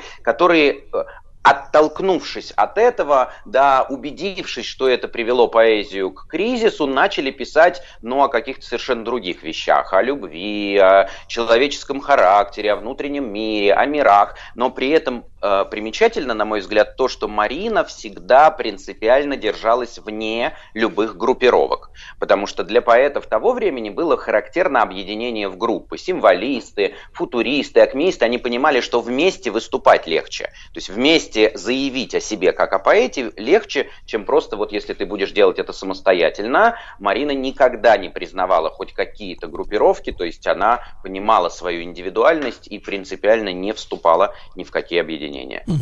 А вот со стороны, Егор, публики, мы с вами, э, ну, ну мы относительно той эпохи с вами люди молодые, да, но мы знаем, как, э, наверное, правда, ему этому периоду не дан э, какой-то такой звон, звучный термин, как, например, серебряный век там русской поэзии, но, но однозначно я так понимаю, что вот роль поэтов в нашем обществе там в 60-е, условно говоря, там 50-е, 60 конец 50-х, 60-е годы, да, когда э, собирались залы послушать поэтов, Вознесенский и прочие, прочие, все, э, значит, были такими трибунами, да, кумирами, звездами, в самом широком смысле этого слова, звездами настоящими, и мыслителями, и исполнителями, и они вели за собой, да, и, и отражали время. Такой вот всплеск по, по, поэтов, поэзии, э, как, э, ну, такого центра, центра интеллектуальной жизни, творческой жизни общества. А вот эти поэты Серебряного века, они с точки зрения публики, вот что это было? Такой аттракцион красивый, я с уважением это слово произношу, аттракцион, да, такое шоу, или они были властителями э, Дум, людьми, которые помогали людям разбираться в себе, открывать мир с какого-то необычного угла с точки зрения, или все-таки это такое вот э, действительно представление, на которое э, прикольно прийти и как бы удивиться, что люди так умеют? Э, очень коротко отвечу. Э, здесь, э, конечно, нужно сказать о том, что поэты были очень разные, потому что вы правильно сказали, если мы говорим, например, о поэтах-футуристах и о тех, говоря современным языком, перформансах, которые они встречали, да, безусловно, это, были, это был именно аттракцион. Но если говорить о Цветаевой, о другом, а не футуристическом направлении, то да, они были властителями дум, понятно почему, потому что они писали очень о личном. Они писали о переживаниях, а что переживания человека 20 века, что 21 века, оно одинаково, и поэтому эта искренность так подкупает. То есть, вот, то есть речь идет о том, что это прорыв фактически искренности в публичную сферу, да, то есть э, да. некое, некое лицемерие, ну не лицемерие, некие правила, нормы поведения были разрушены, пробито вот это вот э, как бы плексиглаз этот, грубо говоря, души, да, да. так сказать. Да, да, совершенно верно. И потом поэты-шестидесятники уже в 20 веке, да, Андрей Вознесенский, Белла Ахмадулина, Давид Самойлов, Евгений Евтушенко, они как раз возвращали вот эти темы, которые искусственно искусственно были обрублены в связи с революционными событиями. Да, если, если чуть-чуть вот, э, э, Егор, э, чуть-чуть об этом, а, а уже нашей бли, более близкой к нам реальности, э, э, но как, как вы, вам кажется, э, и в чем, в чем была причина этого взрыва новой искренности? Вот новой уже, а... уже в советское время. В советское время, конечно, он связан с периодом оттепели. Он связан с тем, что мы пережили войну, самую страшную войну в истории человечества, умер Сталин, и все верили, что ленинский путь это правильный путь, а вот э, то, что было при Сталине, это неправильно, но сейчас мы, конечно, вернемся, и вот оно возникло, это новое поколение поэтов, которые не про завод и колхоз, поэты в сталинское время, конечно, были, но они все были про то, что я люблю тебя, но партию я люблю больше. И вдруг появились поэты, которые начали писать о личном. Да. И вдруг оказалось, что партию любят меньше. Друзья мои, мы продолжим наш разговор, э, естественно, после выпуска новостей, новостей спорта. Егор Сартаков, э, доцент факультета журналистики Московского государственного университета, кандидат филологических наук, литературовед. Мы сегодня говорим, э, мы сейчас, естественно, к этой теме подойдем, о Марина Цветаева и, и революции 1917 года. Но фантастическая, фантастическая история, чтобы мы понимали, да, как, какие люди встречали революцию революцию не на площадях, а в своих квартирах. Люди, которые даже не знали, что э, в пирог надо добавлять муку.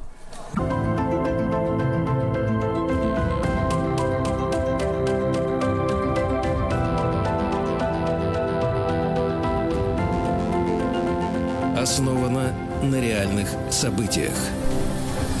Друзья мои, наш цикл, естественно, главный, э, главный наш докладчик Егор Сартаков, э, доцент факультета журналистики Московского государственного университета, простите, кандидат филологических наук, литературовед. Мы сегодня о Марине Цветаевой говорим о революции 1917 года. Егор, не могу обойти стороной эту, э, так сказать, страницу биографии Марины Ивановны.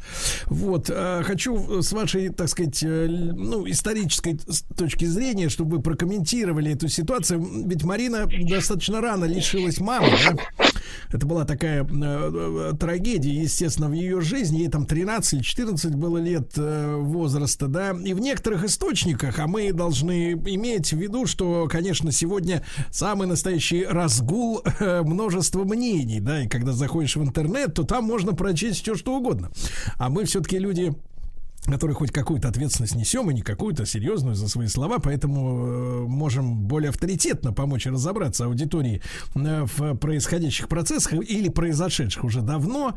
И вот в некоторых источниках пишут, что именно из-за того, что вот эта потеря мамы, да, э, потеря вот этих близких отношений с родным, самым родным на свете человеком, послужила одним из таких крючков, которым воспользовалась женщина, которая в некоторых источниках источниках называют аферисткой.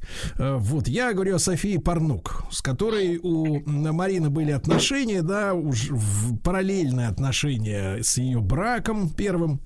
Вот вы разделяете да. точку зрения, что это была такая вот э, аферистка своего рода, ну, так сказать. Э... нет, вы знаете, не могу сказать про Парнок, что она была аферистка. Просто, ну, если говорить об аферистке как о, я не знаю, там, человеке, нарушающем закон, то такие факты мне неизвестны. София была переводчица, журналистка, даже стихи какие-то пописывала. И, в общем, она много способствовала вхождению Марины в, и утверждению ее в литературе. Потому что София к тому времени уже была известна в литературно-журнальных кругах Москвы. В 2014 году они познакомились, и у них начинается роман, причем роман не платонический, Получается, что к тому времени Марина уже два года замужем, и у нее уже двухлетняя дочка, и роман такой быстрый, что в 14 в октябре они познакомились, а уже Рождество 14-15 проводили вместе в Ростове-Великом, то есть Марина оставляет на Рождество мужа, дочь и уезжает вместе с Парнок э, туда, и, но роман был очень недолгий, в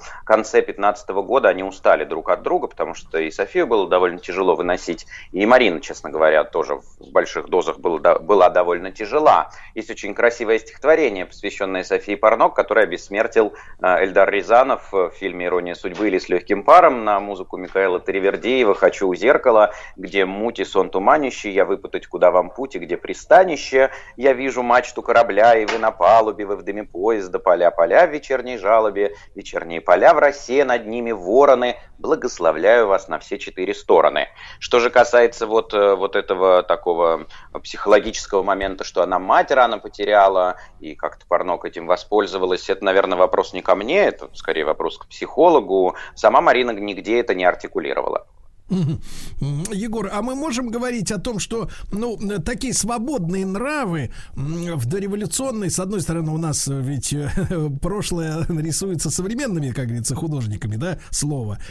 С одной стороны, это патриархальная некая страна. С другой стороны, мы знаем, что, в принципе, в среде поэтов и художников, в общем-то, в принципе, рамки, э, рамки каких-то нравственных обязательств, они широко раздвинуты. То, что положено положено поэту, нельзя делать слесарю или, или менеджеру по продажам. Ну, условно говоря, вообще вот, вот, вот, вот ситуация свободных достаточно нравов, в том числе и, э, сказать, вот э, э, основополагающих, когда мы говорим, что такое семья, как семья это союз мужчины и женщины. Насколько это было для России типичная история вот именно в артистической, в культурной среде? Ну, нужно сказать, что вот этот феномен Серебряного века, то есть культуры рубежа веков, конца 19-го, начала 20-го, это и есть сексуальная революция в нашей стране. То есть, если говорить о сексуальной революции, как раз она и произошла, потому что вдруг были в творчестве, возникли темы, которых до этого никогда в литературе не возникало, то есть любовь начала рассматриваться не только как возможные отношения мужчины и женщины, а всех возможных союзов двух мужчин, двух женщин, трое двойственные союзы были очень популярны тогда. И, в общем, это действительно была такая сексуальная революция, но вместе с тем преувеличивать это тоже не стоит, а, потому что, вот, например, по поводу романа Марины и Софии шепталась вся Москва. То есть вся Москва говорила, что у дочери профессора Московского университета роман с женщиной, ну, это, значит, как-то удивляло и шокировало тогда. А его, ее отец, э, он был в курсе этих событий или как бы, или она держала его в неведении? И вообще знал ли он об этом? У них не было ли на этом, на этой почве столкновений каких-то или на, или задушевных разговоров? Не могло быть задушевных разговоров, отец к тому времени умер. Отец ага. Э, полностью посвятил себя музею, и вот он всю душу вложил в этот э, музей изящных искусств, и как только он был открыт, буквально через несколько месяцев ага. Иван Владимирович умер. Да, что касается тогда, Егор, революции, да, она встретила, рассуждая, как вы уже сказали сегодня об этом, вот, и затем э, прошли там полгода, наверное, полгода стремительной деградации, разрушения страны, и, наконец, октябрь, да, октябрь. Э, муж, э, я так понимаю, принимает решение э, ехать на фронт, да, на фронт э, гражданской войны, воевать за за Белую гвардию. Вот э, что, что вот творится в душе в этот момент у Марины Цветаевой? Ну, все, конечно, ужасно, потому что вы понимаете, что человек, который до революции ни в чем не нуждался, человек, у которого были гувернантки, кухарки, няньки у детей, вдруг остался один, на руках у нее две дочери, Али к тому времени пять лет, э, только что в семнадцатом году родилась младшая дочь Ирина, и Сергей оставляет ее, вступает в Белую гвардию, бежит на юг, в стране гражданская война, и она не то, что ей есть было нечего, она распродавала в этот период какие-то вещи, она согреться не могла. Она зимой 17-18 года топила в буржуйке профессорскую мебель. Э, вот э, мебель красного дерева, которая осталась от профессора Цветаева, она ее просто разламывала и запихивала в буржуйку, чтобы хоть как-то согреться. И вот это самое страшное решение, которое она приняла, она, конечно, приняла в этот период, и уже слушатели об этом спросили, но и часто меня на лекциях об этом спрашивают. Это один из самых известных фактов биографии Цветаевой. В этот тяжелейший период она приняла решение отдать дочерей в приют. Она отдает э, дочерей в Кунцевский приют, но нужно понимать контекст этого решения. Ей постоянно говорили, что ты а, их прокормить не можешь, ты голодаешь, и дети твои голодают, а там о них будет заботиться государство. Там уж тарелку каши им всяко дадут, а по выходным даже какао дают. И вот э, в, очарованная да, этой пропагандой, Марина сдает э, Алю и Ирину в детский дом, и когда через некоторое время она приезжает их туда проверить, она вдруг обнаруживает, как какая там каша, какое там какао. Этому государству совершенно, совершенно наплевать на его маленьких граждан. Их никто не кормит, не поет, э, они голодные, вшивые, грязные, у Али температура высокая. И в этих условиях Марина принимает самое страшное решение своей жизни. Она понимает, что двух дочерей она не прокормит, ей нужно выбрать одну ту, которую она заберет с собой, и ту, которую она оставит в приюте, и таким образом, ну, буквально убьет. И Марина принимает решение забрать старшую. Она забирает из приюта а, Алю, и в апреле 22 года Ира в приюте умирает и смерть э, этой младшей дочери Марина не простит себе до конца жизни. У нее есть пронзительное совершенно стихотворение, где она называет эту дочь одуванчиком на стебле, две руки легко опущенные на младенческую голову, были по одной на каждую, две головки мне дарованы, но обеими заклятыми яростными как могла, старшую у тьмы выхватывая, младший не уберегла. И, конечно, в этих условиях она начинает ненавидеть советскую власть. А еще и муж э, служит в э, Белой гвардии, она ненавидит советскую власть, она воспевает белое движение, стихотворение совершенно запрещенное в советское время. В принципе, имя Цветаевой было вычеркнуто, но это стихотворение вообще было запрещено. Белая гвардия путь твой высок, черному дулу, грудь и висок, божье да белое твое дело, белое тело твое в песок. И вот она добивается этой иммиграции, она эмигрирует в 22 году. Егор, а насколько типичная вот эта история, трагедия, э, отсутствие еды, отсутствие средств к существованию вот в этот период, там, начиная с 17 по, получается, начало 20-х годов э, в городах, я имею в виду? Э, типичная, типичная. Действительно не хватало еды, но после революционные события были очень тяжелые. Э, в стране разруха, власть сменяется одна власть другой, в стране гражданская война, люди из регионов, мы с вами это в прошлый раз обсуждали, да, массово бегут в столицу. То есть ситуация очень типичная. Скажем, параллельно в Петрограде Ахматова в это же время э, стояла в очереди за этой селедкой прогорклой, э, раз в неделю им выдавали, и Ахматову принимали за нищенку. Ей милостыню подавали на улицах, представляя, что она вот какая-то такая нищенка. Но у Ахматовой был вот такой стержень всегда, даже в этот тяжелейший период. Вот она могла собраться. А Марина была другой. И человек, который, разумеется, сначала жил ни в чем не нуждаясь, привыкший, что тебя окружают там люди, которые все за тебя делают, и вдруг оказавшийся в этой ситуации, тут еще нужно понимать, что вышел декрет об уплотнении. Марину уплотнили в ее квартире в Борисоглебском переулке в Москве. Но здесь ей как раз повезло, потому что ее уплотнили таким старым большевиком. Э, Бернард Закс его звали. Так э, даже он, увидев ее тяжелое положение, стал приносить в дом продукты, валенки ей принес и даже на работу ее устроил, потому что, ну вот, э, увидел, насколько тяжело она живет. Ее не, при, не, так сказать, не, не зажимали власти, зная, что ее муж э, служит в белой армии. Вот в, а в этот да, в этот период нет, потому что период еще был в этом смысле довольно свободный. То есть не стоит, друзья, думать, что как только 17-й год произошел, хлоп, железный занавес опустился. Ничего подобного. Вот эти 20-е, уж по крайней мере первая половина 20-х, ни железного занавеса, ни какого-то осуждения в этом смысле не было. Власть пока пыталась просто укрепиться. То есть нужно было хотя бы большевикам просто закрепиться, потому что многие думали, что большевики это так, на 2-3 года, не да. больше. Друзья мои, Егор Сартаков, кандидат филологических наук, литературовед. Мы сегодня говорим о революции 17 года и о Марине Цветаевой.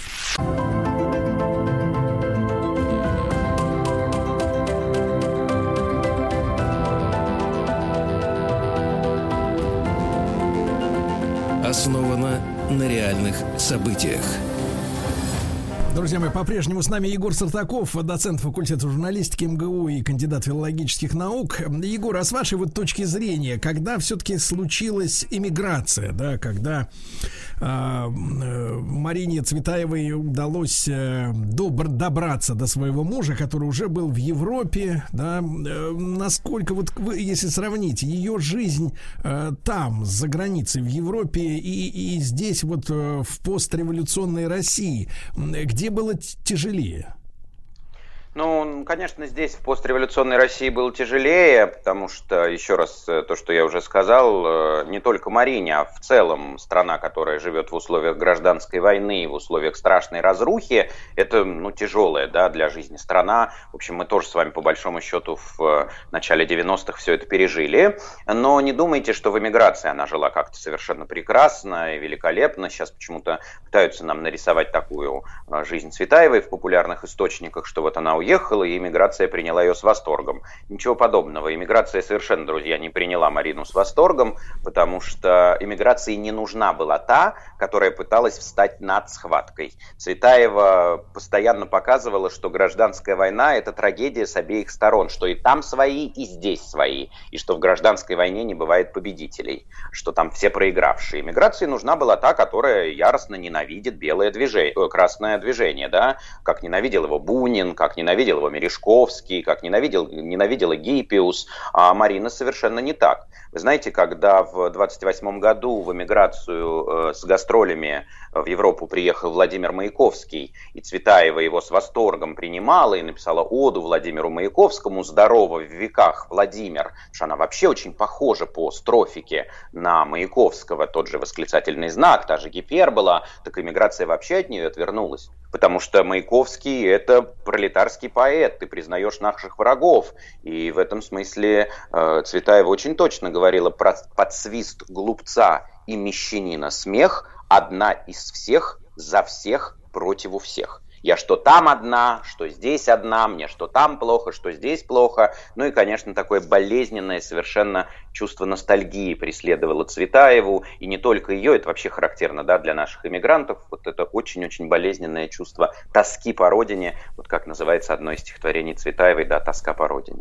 Егор, что касается вот э, э, роли э, роли ее супруга в эмиграции, он все-таки служил, э, да, служил в белой армии, вот, э, сказать, наверное, трусом не был, вот, но там в эмиграции, вот как с вашей точки зрения, что его сломало, что он э, стал э, осведомителем, я так понимаю, да, ведь? Э, да, да. Нашей знаете, внешней может... разведки.